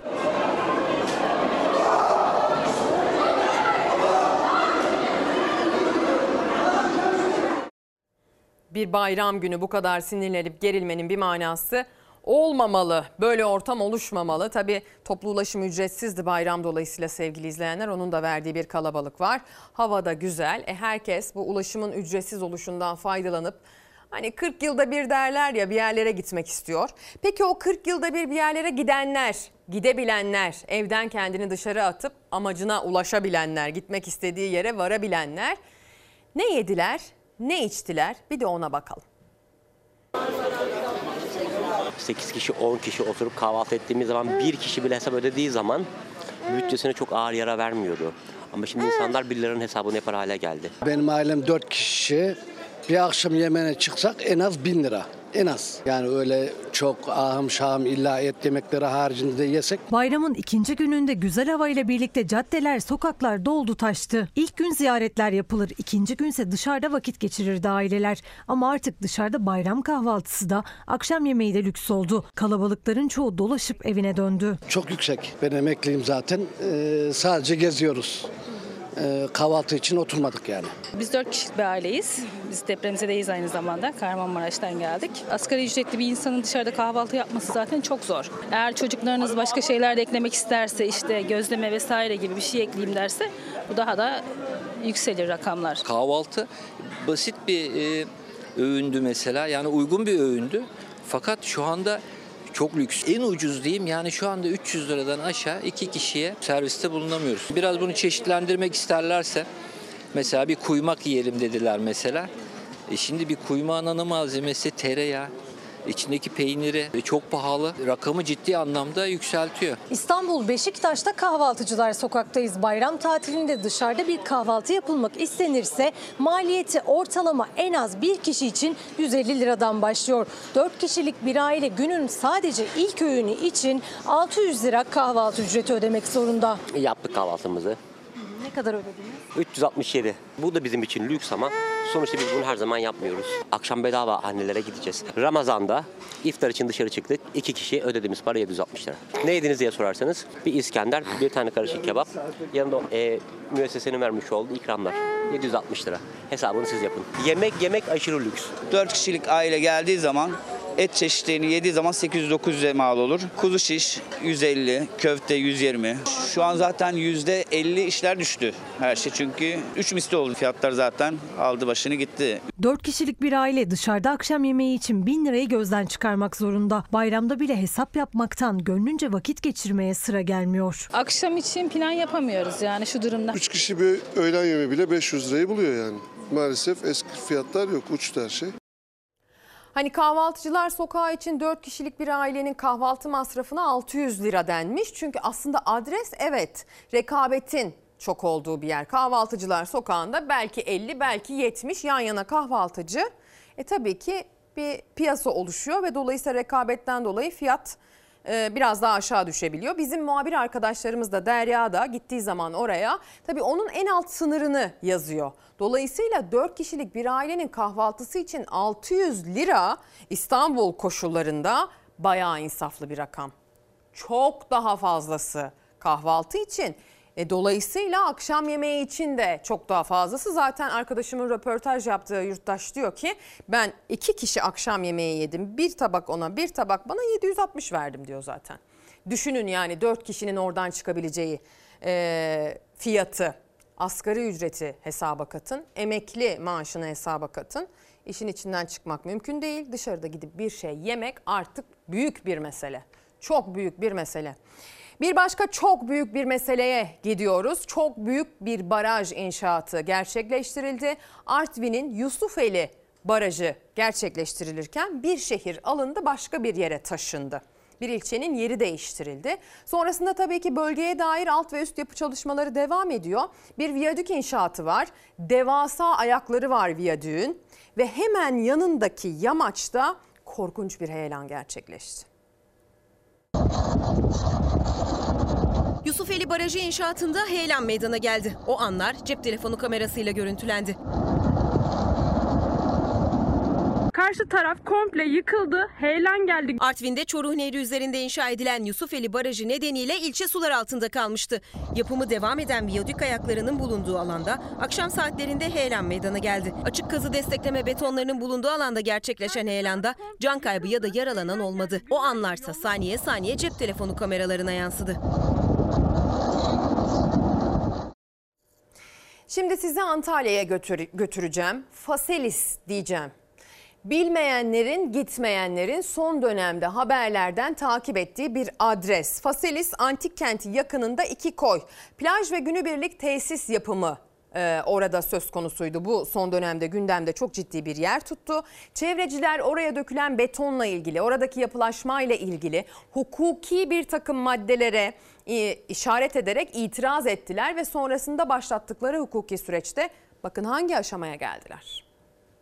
Faselis Alacasu ve Faselis Bostanlık koylarındaki çalışmalara dair ucube çalışmalar diyoruz biz buna. Gece kondu tarzı çalışmalar. E, yürütmeyi durdurma kararı haberi aldık ve bu bizi çok mutlu etti. Günlerdir nöbet tutuyorlardı. İlk zaferini kazandı çevreciler. Faselis Antik Kenti'nin bulunduğu koylara plaj ve tesis inşaatları için mahkemeden yürütmeyi durdurma kararı çıktı. Peyzaj Mimarları Odası'nın açtığı bir e, davaya yürütmeyi durdurma kararı verildi. Ancak şöyle endişelerimiz var. E, 13 Nisan'da bu karar çıkmış olmasına rağmen hala alana e, çok miktarda malzeme getirdiklerini ve çalışmalara devam ettiklerini görüyoruz.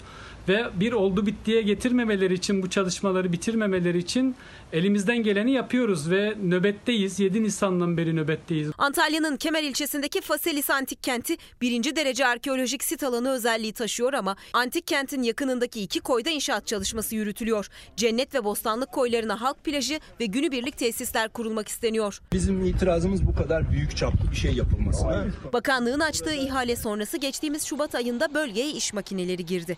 Doğanın kalbine beton döküldü. Çevreciler ve yaşam savunucuları inşaat çalışmasını mahkemeye taşıyarak Faselis'e dokunma hareketi başlattı. Nisan ayından bu yana da bölgede nöbet tutuyorlar. Buranın o kadar güzel özellikleri var ki birinci derecede sit alanı henüz kazıları yapılmamış bir bölge. Bostanlık ve Alacasu koyları ve aynı zamanda Beydağları Milli Parkı e, alan içerisinde yer alıyor. Endemik bitkiler var, başka canlılar var, karette karetteler var. Peyzaj Mimarları Odası da inşaata karşı dava açanlar arasındaydı. O davadan çevreciler ve Faselis Antik Kenti adına sevindirici bir karar çıktı. Mahkeme projenin yürütmesini durdurdu. Zaten mahkeme kararında da geri dönüş telafisi olmayan, geri dönüşü mümkün olmayan zararlar vereceği düşünülerek bu karar alınmış ve bilirkişi heyetinin raporu e, hazırlanana kadar herhangi bir çalışma olmaması için yürütmeyi durdurma kararı verilmiştir. Faselis'e dokunma hareketinden Erol Malçok, inşaat çalışmasının halen devam ettiğini öne sürüp proje iptal edilene dek davalarının takipçisi olacaklarını söyledi. Sevgili izleyenler Faselis'le ilgili gelinen son nokta, son gelişmede bu şekilde. Hemen size bugünün anlam ve önemine istinaden bir görüntü göstereyim. Cep telefonuma gelen yani bir fotoğraf göstereyim daha doğrusu. Bakar mısınız şu minik yavrunun güzelliğine? Atatürk'ün büstüne sarılmış. İşte bugün böyle bir gün. İşte bugün böyle bir gün. Bugün bir fırsat çocuklarımıza ülkenin bağımsızlığını, e, ulusal egemenliğin önemini, bir ülkenin Millet Meclisi'nin kuruluşunun önemini anlatmaya iyi bir fırsat bugün. Biz şimdi bir reklama gideceğiz ama sonrasında burada kim olacak biliyor musunuz? Suna Yakın olacak. Tam da 23 Nisan'a yakışır ee, bir isimle aslında bugünün hakkını vermeye gayret edeceğiz onun kıymetli katkılarıyla. Tabii bir de seçim yaklaşıyor. Gündeminden kaçamadığımızı fark etmişsinizdir akışımız içerisinde. O gün yani tam 21 gün sonra herkes gidecek. Ben bu ülkenin vatandaşıyım ben de varım diyecek oyunu kullanacak. Sonra herkes ne yapacak? Fox'ta buluşacak. Nereden aldın? Nereye getirdin? Demek ki halk değişim istiyor. Sandıkları korumak benim işim benim. Ata ittifakı güneş gibi parlayacak. Söz sırası seçmende. Türkiye 14 Mayıs'ta oyunu kullanacak. Sonuçlar için yine en güvenilir adresi takip edecek. Patron sizsiniz. Deneyimli kadrosu, anlaşılır ve net ekranıyla Fox Haber her seçimde olduğu gibi bu seçimde de sonuçlar için en güvenilir adres. Burada Fox ekranında buluşalım. Selçuk Tepeli ve İlker Karagöz farklı kaynaklardan gelecek en doğru verileri anında izleyiciye ulaştıracak. Kamuoyu araştırmacısı Bekir Ağırdır o sonuçları analiz edecek. Türkiye'nin en çok izlenen tartışma programı Orta Sayfada seçim özel yayınıyla Fox ekranlarında. Fox Haber Genel Yayın Yönetmeni Doğan Şentürk ve Fox Haber Ankara temsilcisi Tülay Ünal Öç'ten son dakika bilgileri yine onlarda olacak. En doğru, en güvenilir ve en hızlı sonuçlar yine burada. Seçim gecesi klasiğiniz Fox Haber'de. Bir ekrandan daha fazlasında. Türkiye'nin seçimi Fox'ta.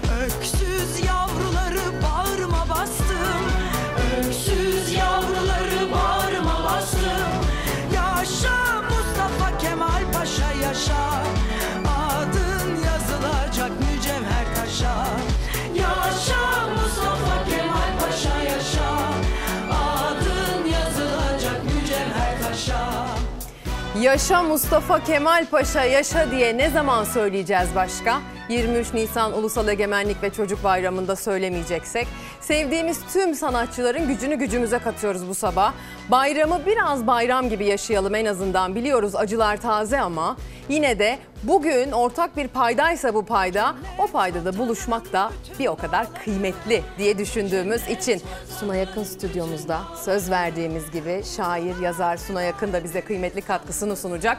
Onun da gücümüzü, gücünü gücümüze katacağımız bir sabah olacak. Günaydın. Günaydın. İyi bayramlar. Çocuk bayramımız, Ramazan bayramımız kutlu olsun, hayırlı olsun. Nasılsınız? Sağ olun. Sizin de hem 23 Nisan Ulusal Egemenlik ve Çocuk Bayramımız ve Ramazan Bayramımız kutlu olsun. Yani herkes gibiyim. Biraz hüzünlü, çokça neşeli. Aslında neşeli olmalıyız çünkü yüzümüz hep geleceğe, yarınlara dönük. Hüzünlüyüz yaşadığımız depremden, acılardan dolayı. Bu 23 Nisan ayrı bir hüznü var. Halit Kıvançsız ilk 23 Nisan'ımız. Doğru. Onu Doğru. Çok önemli yani bir detay. şu ekranlarda e, bizlere bu güzel bayramları anlatan Halit Kıvancı da unutmayalım. Biraz da öyle bir hüzün yaşıyorum ben. Çok teşekkürler, Ama çok güzel bir elbette ki hatırlatma oldu. umutlu ve geleceğe her zaman umutla bakan e, bir gündeyiz. Çünkü Ulusal Egemenlik ve Çocuk Bayramımız Türkiye Büyük Millet Meclisi'nin kurulduğu gün. Evet. 23 Nisan 1920'de kuruluyor. Çok anlamlı değil mi? Çok çok anlamlı. Ee, İstanbul işgal altında. Sömürgelerin gemileri kılçık gibi boğazda takılmış. Ve 16 Mayıs 1919 günü bir vapur kalkıyor İstanbul'dan. Bandırma. İsterseniz gelin 23 Nisan'ı 16 Mayıs günüyle bütünleştirelim. Lütfen. Çok önemli. Çünkü o gün bir çocuk var. Hiç anlatılmayan, ne yazık ki unutulan bir çocuk var. Atatürk'ün Kurtuluş Savaşı için İstanbul'dan Anadolu'ya hareket ettiği gün bir çocuk çıkıyor karşısına. Bandırma'nın kamarotu Hacı Tevfik Bey'in oğlu. Atatürk'ü görmeyi çok istiyor. Duydu ki babası Anafartalar kahramanını Anadolu Karadeniz seferine çıkaracak. Baba beni de götür onu bir kez göreyim. Kıramıyor Hacı Tevfik Bey oğlunu 14 yaşında. Onu Bandırma'ya kadar götürüyor. E, kapısını çalıyor Atatürk'ün. Tabii mahcup Nuri ya, e, Hacı Tevfik Bey. E, e, efendim bu benim oğlum kusura bakmayın rahatsız ediyorum. Sizi görmek çok istedi kıramadım. Adın ne senin çocuk? Nuri. Ve o gün şunu söylüyor Atatürk çocuğa. Bak Nuri bu vatan hepimizin. Ama daha çok siz gençlerin. Vazgeçmek yok tamam mı? Yani kurtuluşa doğru giden yolda Atatürk'ü İstanbul'dan bir çocuk uğurladı. Bir çocuk uğurladı ona. Ülkesinin geleceğini bir çocuğa emanet ederek gitti. Sanki o gün meclisin kurulduğu günün çocuklara bayram olarak armağan edilişinin habercisi gibiydi. Evet. Sevdiği, sevdiklerine de çocuk diye hitap ederdi Hep çocuk. değil mi atamız? Hep çocuk olarak hitap ederdi ve Nuri Bey, Nuri Ulusu Atatürk'ün ünlü kütüphanecisi. Kütüphaneci Nuri Ulusu. Çok kitap okurdu Atatürk. Gittiği her yere kitap götürürdü. Ankara'dan İstanbul'a gelecek. Her zamanki gibi Çankaya Kütüphanesi'ne gidiyor. Nuri Bey orada. Çocuk. Şu listedeki kitapları hazırla beraberimde yarın İstanbul'a götüreceğim. Nuri Bey peki efendim diyor. Her seyahat öncesi olduğu gibi e, raflardan e, listedeki kitapları arayıp buluyor ve karton kutulara koyarken Atatürk geri geliyor. Ne yapıyorsun çocuk? Efendim kitaplarınızı hazırlıyorum. Yarın trenle İstanbul'a... Böyle olmaz. Bekle. Atatürk çıkıyor kütüphaneden. Geri geliyor birkaç dakika sonra. Yanında iki asker. Askerlerin ellerinde tahta sandıklar. Alıyor tahta sandıklardan birini uzatıyor ve şunu söylüyor. Bak çocuk, biz Kurtuluş Savaşımızı bu sandıklardaki mermilerle kazandık. Kitaplarımı bu sandıklara koy. Asıl savaşımız bundan sonra başlıyor. Ve bugün 23 Nisan'sa yarın 24 Nisan, 25, 26 ve gidiyorsa geleceğe doğru bu takvim bizim asıl savaşımız bundan sonra başlıyor. Yani okuyarak, bilginin yolunda yürüyerek. Bu yüzden bir ülkenin geleceği o ülkeyi yönetenlerin sözlerinde, vaatlerinde değil, çocuklarının hayallerindedir. Bu yüzden bu ülkenin kurucusu olan Türkiye Büyük Millet Meclisi'nin açıldığı gün çocuklara, onların hayallerine armağan edilmiştir. Şuna bir defa kendimizi kandırmayalım. Çocukların bize ihtiyacı yok. Bizim çocukların hayallerine ihtiyacımız var. Bunu sakın unutmayalım. Onlardan öğrenecek çok şeyimiz var. Çok. Her şey onlardır. Ee, çok sevdiğim bir söz vardır benim. Özgürlüğü elinden alınan çocuğa büyük derler. Bakın meclisi kuranlar hep çocuktular biliyor musunuz? Yani çocukluk siz şöyle kazasız belasız iyi bir eğitim alınması gereken bir dönem olarak mı düşünüyorsunuz? Hayır. Soran, sorgulayan, öğrenmek isteyen Hayal her kuran. insan çocuktur. Hayal kuran her insan çocuktur. Sorguluyorsa, soru soruyorsa, biat etmiyorsa, sana kulluk etmiyorsa, sorguluyorsa, gerçeği arıyorsa o çocuktur işte. Hayalleri var, onun geleceği var. Bunun yaşı yok aslında. En büyük çocuk Mustafa Kemal Atatürk. Son nefesine kadar çocuktu. Ve ona inananlar, çünkü hayallerin peşinde koşup, hayallerin peşinde gidenler, her şeyi göze alanlar. Yakalansalardı o mecliste, bugün açılan meclisteki insanlar yakalansalardı kurşuna dizileceklerdi. Ya da İstanbul meydanlarında idamları istendi, asılacaklardı. Ama ya istiklal ya ölüm dediler. Bakın meclisin açılışına doğru gelen yolda Sivas çok önemli bir kongreydi. Evet. Sivas Kongresi. Çünkü mandacılar Mustafa Kemal'in yolunu kesecek kararlılar. Ve mandacılık kabul, ettiren, kabul edilemez dedirtiyor ki bunu yapan da bir tıbbiyeli bir hekim. 18-19 yaşlarında bir delikanlı Hikmet Bey. Hikmet Boran. E, müthiştir. E, ne garip. Bakın bu hani diyor ya Mustafa Kemal'e kongrede. Biz tıbbiyeler mandacılığı kabul etmiyoruz. Mustafa Kemal diyelim ki sen de mandacılığı kabul ettin. Seni vatan kurtaran değil, vatan batıran ilerler. Senin de karşında oluruz. İşte Bir tıp fakültesi öğrencisi. Bak onun oğlu Orhan Boran. Ünlü e, spiker, sunucu. Evet. Ve Orhan Boran Altan Erbullak'la birlikte Cumhuriyet tarihinde ilk çocuk çizgi romanını hazırlayandır. yani o Sivas Kongresi'nde çıkış yapan Hikmet Boran'ın oğlu Cumhuriyet çocuklarına ilk yerli çizgi romanı armağan edendir. Yuki. Ne kadar önemli detaylar aktarıyorsunuz. Ama hocam çocuklar her yerde yani Sivas Kongresi'ni böyle hep biliyoruz. E, Hikmet Boran o da biliniyor. Ama bakın Cumhuriyet'in gelişinde ve meclisin kuracağı Türkiye Cumhuriyeti'nde Sivas'ta yürekli çıkışı yapan Tıbbiyeli'nin oğlu hayatını çocuklara adayacak. Hem de Altan Erbulak'la birlikte. Bugün aslında hep onlar hep onların bayramı biliyor musunuz? Şu çok önemli. Meclisin açılışına doğru 18 Aralık 1919 günü ayrılıyor ya Atatürk Sivas'tan. O gün kar yağıyordu biliyor musun? Bembeyazlayan ortalık. Üç otomobille gidiyorlardı Türkiye Büyük Millet Meclisi'ni açmaya. Ya istiklal ya ölüm dediler. Kar yağıyordu. Üç otomobilin üçün de üstü açıktı. Ve kar yağıyordu. Ve 23 Nisan 1920 gününe doğru gidiyorlardı işte. Bugün o gün işte. Muhtemelen o meclisi atmanın, e, açmanın, e, o adımı atmanın ateşiyle ne karı ne de soğuğu hissediyorlar. Ya tabii böyle marşlar söyleye söyleye neşe içinde gidiyor. Ya istiklal ya ölüm dediler ya. Düşünebiliyor Hakimiyet milletindir dediler. Yani tabii şu var şunu unutmayalım. Aslında 23 Nisan'ın tarihi evet elbette ki Cumhuriyetimizin kuruluşuyla çok çok önemli. Fakat ondan önce baktığımız zaman İstanbul'da tek adamlığa karşı hakimiyet milletindir sözünün egemen olduğu bir meclis kuruluyordu. Yani tay tay durmaya başlamıştı İstanbul Meclisi'nde unutmayalım. Sonra 31 Mart vakasıyla e, basılan e, ama sonra yeniden kurulan beklentileri karşılayamayan ama ne yazık ki işgal zamanı ne yazık ki sarayla birlikte işbirliği yapan ne yazık ki işte bu ruhu alıp Anadolu'ya taşıdılar. Artık baktılar ki hakimiyet milletinse millet Anadolu'da. Orada koca bir millet var. Onlara güvendiler ve işte İstanbul'daki düşe kalka yürüyen bu meclisin tarihini Anadolu'ya götürdüler. Anadolu'nun en eski devleti olan Hititlerin ilk devleti oraya kurdular meclisi. Düşünebiliyor musunuz? Evet. Bakın e, sabah e, Türkiye Büyük Millet Meclisi'nde tören vardı. İzledim. Üzülerek izledim biliyor musunuz? Niçin? Çünkü sadece Kemal Kılıçdaroğlu oradaydı. Genel başkan seviyesinde sadece ya da cumhurbaşkanı adayları arasında sadece o isim vardı. Herkes gördü. Bu millet zekidir. Herkes gördü. Ya bakın e, artık e, çok başka bir çağda yaşıyoruz. Her yere ulaşmak mümkün. Evet. Gelinemez miydi, gidilemez miydi? Heh. Yani o cesur yürekli insanların karşısına çıkıp biz buradayız denilemez miydi? İşte o mecliste yürünen yol aslanlı yoldur. O aslanlar Hitit aslanlarıdır. Evet.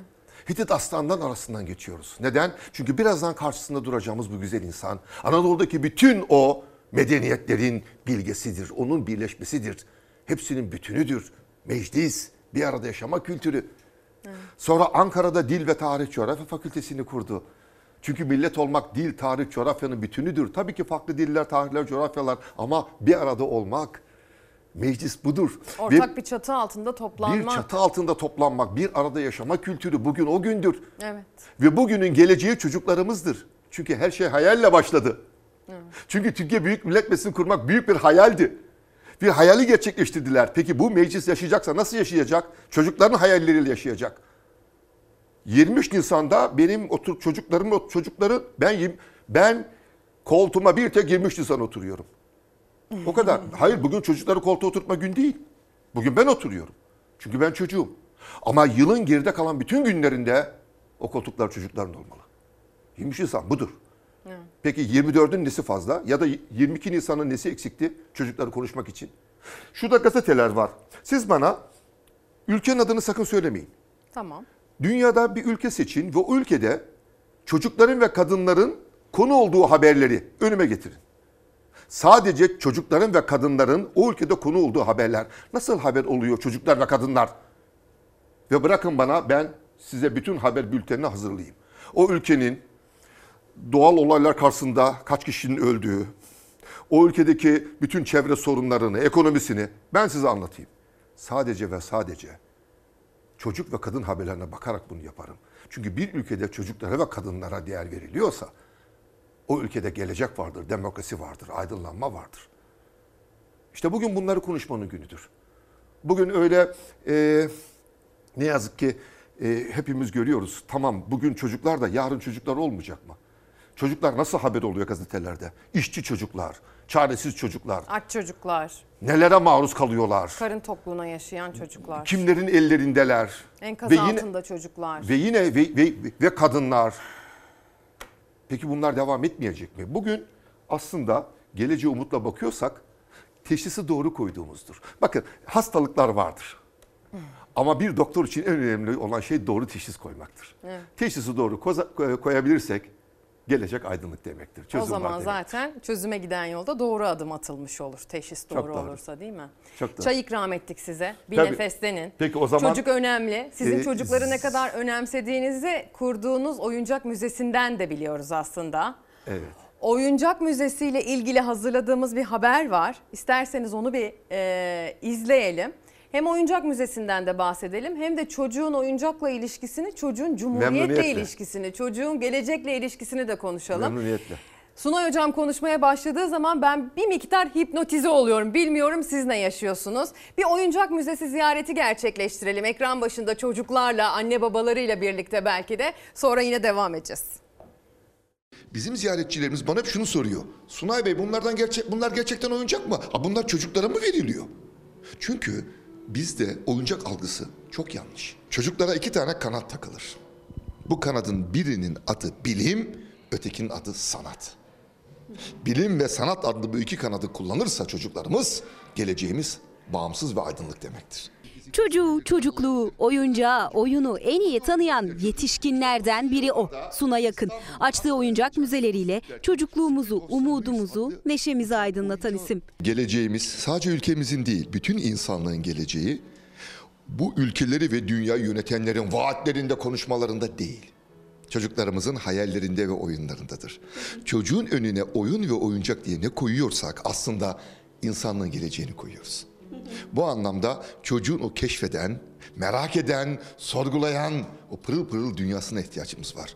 Ülkelerin oyuncakları an gelir iç siyasetinden de, dış politikasından da, ekonomisinden de daha belirleyici olabilir. Ya oyuncak çocuğa oyalansın diye verilen bir şey. Bu kadar değerli, bu kadar ayrıntılı. Aa bu çocuğa verilmez. Niye verilmesin? Onlar saklanır çocuktan ya kırarsa değil mi? Mümkün değil. Neden verilmesin? Bakın e, otomotiv dünyasında Alman otomotivleri malum. En güvenilir, en güçlü otomobiller arasında.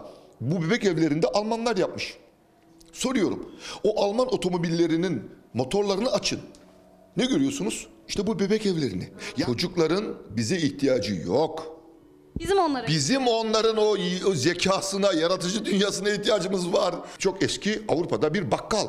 Ee, 1910 niye- bir- evet neye benzediğini, neye benzediğini, mimarisinin nasıl olduğunu, nelerin satıldığını ancak bunun karşısında görüyorsun. Çünkü bugün böyle bir bakkal Avrupa'da yok. Ee, 100 yıl önce bir diş hekiminin muayenehanesi nasıldı, neye benziyordu, ne tür aletler kullanıyordu hepsini görebilirsiniz.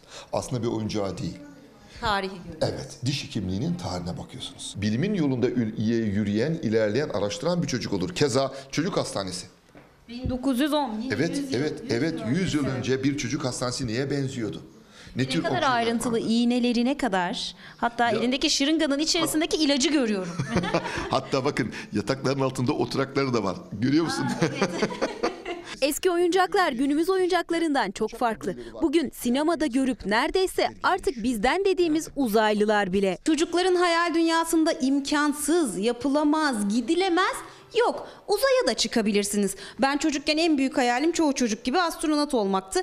Gerçek hayatta olmadı ama oyuncak müzesinde uzayın ortasında buluverdik kendimizi. İlk oyuncak tarihinde, oyuncak tarihinde ilk uzaylı karakteri göstermek. 1920'li yıllarda Almanya'da üretilmiş. Bakar mısınız? Ne kadar komik değil mi? Çünkü çizgi roman etkisi. Yani karikatürist e, çizmiş bunu. O yıllarda 100 yıl önce uzaylılar böyleydi. Uçan daire bu. Ali uçan daireye bakarak astronot olmak ister. Ve onun babaannesi Ayşe Hanım torunun hayalleri korunsun, saklansın diye oyuncak uçan daireye kılıf dikiyor. Çok güzel değil mi? Evet harika. Oyuncak uçan daireye kılıf detayı çok iyi. En çok sevdiğim oyuncaklardan biridir. Oyuncak Müzesi'nde sergilenen. Oyuncağın kendisi e, oyuncak tarihinde önemli. Fakat Ali Ateş oyuncağın sahibi e, ya de- dedi babaannem bir de kılıf dikti buna. Düşünsene ve babaanne gitmiş özellikle mavi kumaş seçmiş. Gökyüzü. Yıldızlar işlemiş üstüne. Şuna bakar mısınız? Ee, en önemli eser odur. Çünkü bu ülkenin çocuklarının hayalleri ayak altında kalmasın, kırılmasın, hep korunsun. Bugün e, meclisin kuruluşunun yıl dönümü, 103. yıl dönümü. Cumhuriyetin ilanından 3 yıl önce kurulmuş olması bu meclisin aslında. E, orayı bir kale olarak işaret eden Mustafa Kemal Atatürk'ün attığı çok büyük bir adımın, anlamlı adımın da Evet, e, alt metnini bize gösteriyor. Çok doğru. E sonrasında 1927'den itibaren bu tarihin bir çocuk bayramı olarak kutlanmasına karar veriliyor ve sadece çocuk bayramı da denmiyor adına. Ulusal Egemenlik, Egemenlik. ve Çocuk Bayramı deniyor ve sonrasında deniyor ki ulusal egemenliğimiz ve meclisimizin kuruluş yıl dönümü çocuğun bayramı olsun. Gençlerin de bayramı olsun, cumhuriyetimizin de bayramı olsun ama bugün çocuğun olsun deniyor. Siz de çocukları çok önemsiyorsunuz biliyorum. Oyuncak Müzesi zaten bunun en büyük kanıtı. Buna dair verdiğiniz çaba artık sizi takip edenler tarafından çok yakından biliniyor. Bu çocuğun anlamı, önemiyle ilgili biraz daha konuşalım istiyorum. Bu hay. çocuğun mağduriyetiyle ilgili biraz daha konuşalım istiyorum. Ben diyorum ki burada yayın yaparken Siyasiler konuşmuşlar, konuşmamışlar. Bu konuyla ilgili bir gündem olmuş, olmamış hiç önemli değil. Sağlıkları, eğitimleri, gelecekleri, psikolojileri, umutları, hayal güçleri. Bununla ilgili bir konu başlığı varsa bütün akan suları durdurabiliriz. Sıra çocuğa geldi. Ne diyorsunuz hocam?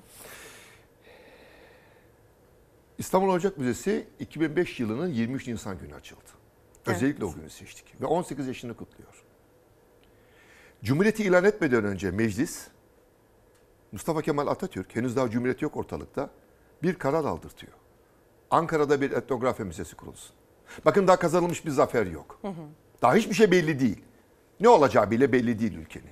Ama bir müze kurma kararı aldırtıyor. Çünkü biliyor ki bir ülkenin geleceği bilgi toplumu olabilmektedir. Hı hı. Bilgi toplumu olabilirsek geleceğimiz vardır.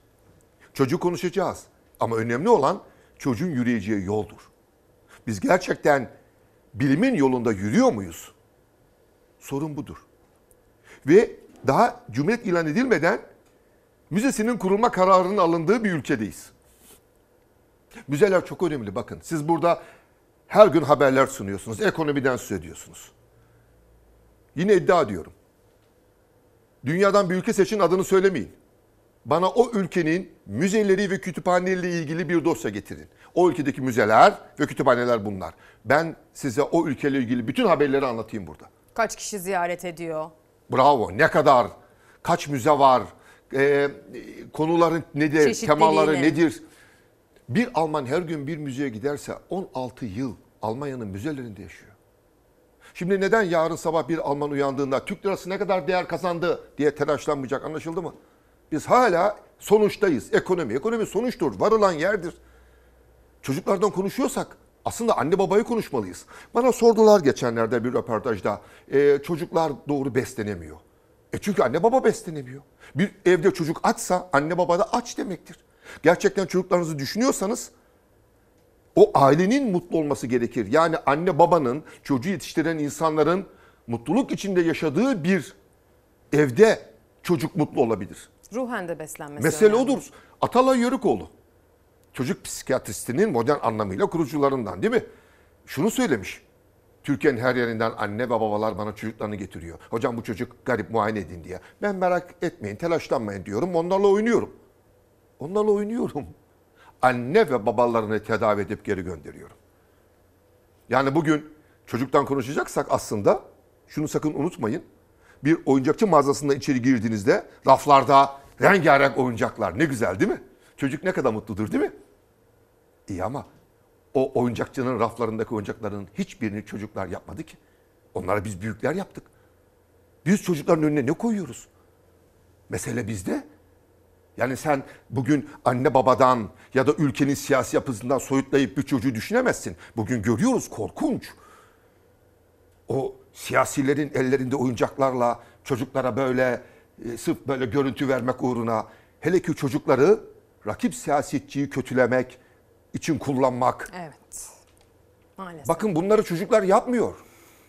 Yetişkinler Bunları biz yapıyor. yetişkinler, büyükler yapıyoruz. Bizim korkunç o zehirli dünyamız onları da zehirliyor. Tıpkı doğanın kendisi gibi. Doğa ve çocuk birdir. Doğa tertemizdir biliyor musunuz? Doğada kirlilik yoktur. O biziz. Onu biz kirletiyoruz. Bunları sorgulamamız gerekiyor. Siz diyorsunuz ki bir ülkenin gelişmişlik seviyesinden, refahından, gelecek aydınlık günlerinden bahsediyorsak oraya giden yolda çocuklar yürümeli. Tamamen. O yolun parke Ve taşları gençler. da kitaplardan oluşmalı. O kadar. Çocuklar oluşmalı. çok güzel diyorsunuz. Bakın çocuklar, gençler, kadınlar. O kadar. O kadar. Ben eee OKÜ Meclis, 14 Mayıs'ta bir seçim var. Gençlerden ve kadınlardan oluşan bir meclis istiyorum. Gerisi Türkiye hiçbir şey katmayacaktır. Bunu kendimizi kandırmayalım. Yeter artık o kirli kirli yüzler. Yeter artık. Yaşlı erkek siyasetçiler artık doyma- kusurumuza bakmasın. Ya doymadık Ben mı? de katılıyorum. Hayır, do- hayır do- doymadık mı ya? Yeter artık ya. Fazlasıyla. Yet- çekilmeyi bile bıra- bırakalım. Bakın e, bilgi toplumu olmak bir ülkenin müzeleriyle doğru orantılıdır. Bu yüzden biz 23 Nisan 2005 günü İstanbul Oyuncak Müzesi'ni kurduk. E, çok şeyler anlattık ülkemize. Hele müzecilikte yeni bir yol açtık. Ve doğru da örnek oldu Oyuncak Müzesi. Daha kıymetliydi değil mi eskiden oyuncaklar? Biraz daha şimdi her şeyi hızlı tükettiğimiz gibi çocuklarımıza da böyle bir sürü oyuncaklar alıp alıp biz de onlar da daha hızlı bir tüketimin içinde miyiz acaba? Çok doğru. Her şeyden önce şu var. Çocuk eline geçen her şeyi oyuncak yapar. Zaten bir Çocuğu- sürü para verip alıyorsunuz hocam bir bakıyorsunuz evde tencere tavayla oynuyor ya da başka bir şey. Size bir şey söyleyeyim mi? Çocuğun önündeki, elindeki en güzel oyuncak nedir biliyor musunuz? Doğanın kendisi. Biz onu aldık çocuklardan. Hele ki şu İstanbul'da. Hiç kendimizi kandırmayalım. Çocuklar oynayacakları bir doğa parçası var mı gerçekten? Ha? Nerede oynuyor çocuklar? Çocuğu eğlensin diye aklımıza gelen ilk yer götürmek için alışveriş merkezi oluyor. Maalesef, maalesef. Oyun alanları falan. Maalesef, maalesef. Ee, e, evet, e, oyuncakta tabii ki çoklu oyuncak dönemine geçildi. Plastiğin keşfinden sonra. Plastik öncesi ve plastik sonrası diye ikiye ayırıyorum ben oyun- oyuncağı. Ee, plastik sonrasında çok büyük sorunlar yaşandı. Nedir o? Eskiden teneke oyuncaklar vardı ve teneke oyuncakların üstünde resimler vardı. Ve o resimler çocukların oynarken hayal dünyasını genişletiyordu. Aslında teneke ve plastik oyuncak karşılaştırması da bir yerde yanlış çünkü çocuklar artık oyuncakla da oynamıyor. Herkesin elinde şu Heh, ona geleceğim ben de aslında. Ne, yaklaşımınızı merak ediyorum. Çocuklar artık ekranlar önündeler. Küçük, büyük, irili ufaklı internete bağlı veya karasal yayından bir şekilde ekrana bakıyor çocuklar. Şu doğanın güzel bir parçasında oyuncaklarıyla ve arkadaşlarıyla bir yerde oynayan çocuk kendine başrolü verir. Hepsi kendine başrolü verir. Senaryoyu birlikte yazarlar ve birlikte yönetirler. Hayalleri uçsuz bucaksız akıp gider. Bilgisayar oyunlarla oynayan çocuk ise labirentin koridorlarında peyniri koklayan fare gibidir. Şuraya bir labirent koyalım, ortada peynir, bir fareyi bırakalım. Fare labirentin koridorlarında peyniri aramaya çalışır. Peynire yaklaştıkça, kokusunu aldıkça heyecanlanır ve sonunda fare peyniri bulur, başardım der. Fare hiçbir şey bulmadı ki. O labirentte peynire giden bir tek yol var, onu oraya ben koydum. Orada hayal yok, orada yaratıcılık yok. Orada oynama kültürü yok. Hiçbir şey yok orada, kandırmayın kendinizi. Orada sadece anne babanın çocuktan kaçma, uzaklaşma. Ya verelim de aman biz kafa dinleyelim. Bakın her şey anne babada aslında çocukta hiçbir sorun yok. İşte biz oyuncak müzesinde sadece oyuncak tarihini sergilemiyoruz. Bu arada her oyuncak müzelik değildir. Bakın bir oyuncak müzesi kuracaksanız ziyaretçilere doğru bilgi vereceksiniz. Aldatmayacaksınız, kandırmayacaksınız. Bu Nasıl çok- mesela? Örneğin sanayi devriminden sonra kurulan ilk oyuncak fabrikalarının eserleri. Oyuncakta taklit çok. Yani siz bir resim müzesine Osman Hamdi Bey'in taklit tablosunu asar mısınız? Yani Gülerler olmaz. size. Evet. Oyuncakta taklit çok. Doğru eserleri sunacaksınız. İlk oyuncak fabrikaları, ilk örnekleri. Bunları sunacaksınız. Asla yetmiyor. Etkinlikler düzenleyeceksiniz. İstanbul Oyuncak Müzesi kurulduğu ilk günden beri etkinlikler düzenliyor, yayınlar yapıyor.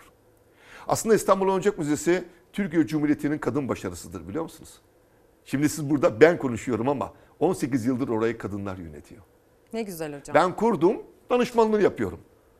Ama bu kadın başarısı Cumhuriyetimizin 100. yılında aldı İstanbul Oyuncak Müzesi'ni dünyanın en saygın müzelerinden birine taşıdı. Nürnberg Oyuncak Müzesi'ne. Almanya'da Nürnberg kentinde bir oyuncak müzesi var. Sadece Avrupa'nın değil, Almanya'nın en saygın müzelerinden biridir Nürnberg Oyuncak Müzesi. Ve bu yıl İstanbul Oyuncak Müzesi orada Türkiye oyuncakları sergisi açıyor. Muhteşem. Ve sergi bir yıl kalacak. Bakın Cumhuriyetimizin 100. yılında dünyaya dönük ne yaptık ki? Bir bu var biliyor musunuz? Avrupa'nın en saygın müzesi bizi kabul ediyor İstanbul Oyuncak Müzesi'ni ve orada bir yıl kalacak Türkiye oyuncakları sergisi. Kendi oyuncak tarihimizden örnekler getiriyoruz oraya, yerli oyuncak tarihimizden. Bir yıl boyunca kültür etkinlikleri düzenlenecek. Orada kendi kültürümüzü anlatan her hafta sonu etkinlikler gerçekleştireceğiz. Yani bir müze sadece obje sergilemez. O önemlidir. O objenin de doğru olması gerekir ama ziyaretçiyi kandırmayacaksınız. Çocuğun müze, şimdi çocuğun doğayla bir arada olmasının öneminden bahsettiniz. Tamam belki de çağımızın gereği ve gerçeği bilgisayar belli bir miktarda evet. Onunla da haşır neşir olacak. Bilgisayarı kullanmak ayrı bir konu. Bir oyunlar farklı. Oyun oynamak, Farklı. çizgi film izlemek ya da işte bu sosyal mecralardan bir şeyler takip etmek, izlemek gibi durumlara bir miktar orada vakit geçirecek. Kaçışımız yok. Kaçınılmaz. Ama yetişkinin Oynamak- kaçışı olmayacak bu durum. Bakın oynamak farklı bir şeydir. Hı hı. Yani çocuğun dünyasında şimdi bilgisayar tabii ki var. Bilgisayarsız bir dünya düşünebilir mümkün mü Evet. efendim? Evet. İyi ki de var. Evet. Ama bu doğru kullanılması gereken bir şey. Yani çocuğun hayallerini işgal etmemesi gerekir. Çocuğu zaten yeteri kadar yanlış oyuncak, yeteri kadar çocuk edebiyatında yanlış kitap var. Bir de buna bilgisayar adı altında yanlışlıklar eklenirse e o zaman işte çocuğu kaybediyoruz. O zaman çocuğun hayallerini öldürtüyoruz. Evet. Onu, o konuda çok dikkatli olmamız gerekir. Siz diyorsunuz ki çocuğun doğayla bir arada olması lazım. Oyununu da hayal gücüyle kendisi kurması lazım. Evet. Hayatı prova etmesi için kendi yazdığı senaryoda rol aldığı o oyunlarda doğayla bütünleşirse hayal gücü geniş bir çocuk olur, ülkeye de faydalı olur. Peki müze ziyaret eden çocuk nasıl bir faydayla karşılaşır? Çok. Bakın e, şu şunu bir defa bilin. Daha anne karnındayken çocuğun müze ziyareti başlar. Yani çocuğun müzeden anlaması için bir yaşa gelmesi gerekmez. Nasıl ki aldığı gıdalardan vitamini, proteini anlamıyorsa anlaması gerekmez. Ama alması gerekeni alıyorsa- Bravo. İşte müzelerden de onu alır. Çocuk her şeyi alır. Bu yüzden çocukları daha kundaktayken bile müzelere götürün. Çocuğu 6-7 yaşına kadar nereye götürürseniz çocuk oraya benzeyecektir. Kişiliği karakteri olacaktır. Bilginin yolunda yürüsün istiyorsanız siz anne baba olarak bilginin yolunda yürümelisiniz. Çocukları müzelere, sanat etkinliklerine, konserlere, tiyatrolara, sergilere götürün. Kitap fuarlarına taşıyın. Çocuk ve kitap kelimesi yan yana geldiği zaman benim aklıma Selçuk Şirin geliyor. Onunla Evet. da burada sizinle yaptığımız gibi değerlidir. çok kıymetli yayınlar yaptık. Tabii.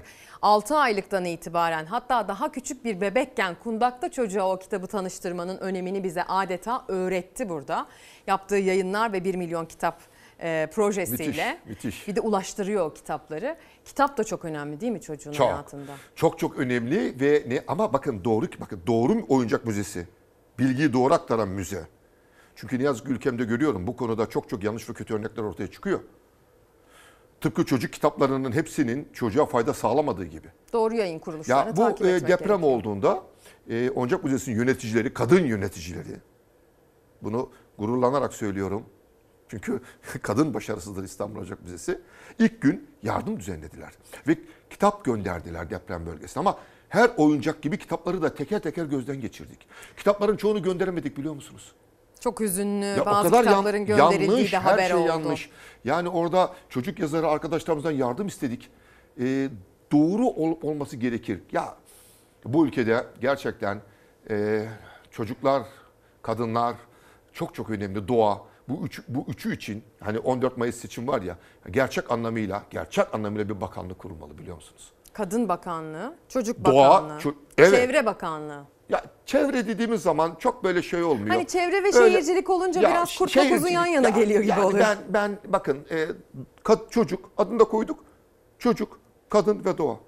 Bu kadar. Yani bu, bu nedir biliyor musunuz? Adalet sonra gelir. Siz bu ülkede çocukları, kadınları ve doğayı önemseyin. Adalet sorun olmaktan çıkar. Çünkü adalet odur. Gerçek adalet orada. Adaleti nerede? Adliye saraylarında mı arıyorsunuz siz adaleti? Çok ararsınız.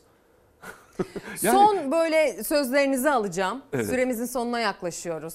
Evet. Son bir mesajınızı, son bir vurgulamak istediğinizi duymak isterim Suna Yakın. Yani e, çocuklardan konuşmak için e, 22 Nisan hiçbir şey eksik değil. 24 Nisan'ın da bir fazlası yok. Bugün 23 Nisan Ulusal Egemenlik ve Çocuk Bayramımız. Gazi Mustafa Kemal Atatürk'ün, o büyük insanın hayallerinin Anadolu'da böyle başladığı gün biliyor musunuz? Onun hayalleri Anadolu'yu bir araya getiren, o dil, tarih, coğrafya birliğini sağlayan, o bir arada yaşama kültürünü sağlayan, o meclisin açıldığı gün ve Türkiye Cumhuriyeti ilelebet yaşayacaksa bunu da ancak ve ancak çocukların hayalleriyle e, gerçekleştirebiliriz. Çünkü bilim, sanat, yeni düşünce hep çocukların hayallerindedir. Bu yüzden meclisimizin kuruluşunu e, çocuklara armağan etmiştir. Ve İstanbul Oyuncak Müzesi de 18 yaşında. Ben ziyaretçilere çok teşekkür ediyorum. İstanbul Oyuncak Müzesi'ni yaşatan ziyaretçilerdir. Hiçbir destek istemedik. Kösteğe rağmen 18 yaşına geldi İstanbul Ocak Müzesi ve bu da Türkiye Cumhuriyeti'nin kadınlarının başarısıdır. Ve Nürnberg'de Avrupa'nın en saygın müzelerinden birinde e, 28 Nisan günü halka açılacak olan ve bir yıl kalacak olan Cumhuriyetimizin 100. yılına armağan ettiğimiz Türkiye'nin oyuncakları serisini açıyoruz. Çok teşekkür Gelecek ediyoruz. daha güzel olacak. Biz de öyle Her ümit şeyden ediyoruz. daha güzel Biz olacak. de öyle ümit ediyoruz. Sizin kıymetli katkınız da bizim için bugün çok çok önemliydi. Şimdi ben size bir şey izletmek istiyorum. İzleyicilerimize de bir şey izletmek istiyorum. Hani gelecekten bahsederken bugünün çocuğuna dair konuştuk ya. Evet. Hocam biz de çocuktuk eskiden bakın. Hadi bakalım. Evvel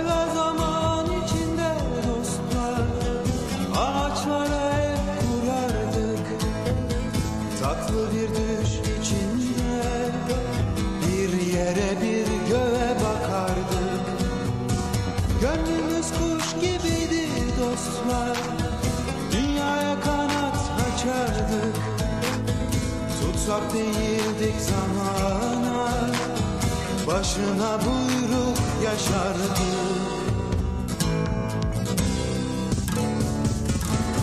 Çocuklardık, parlak yıldızlardık o zaman Ay büyülüydü yakamoz deniz.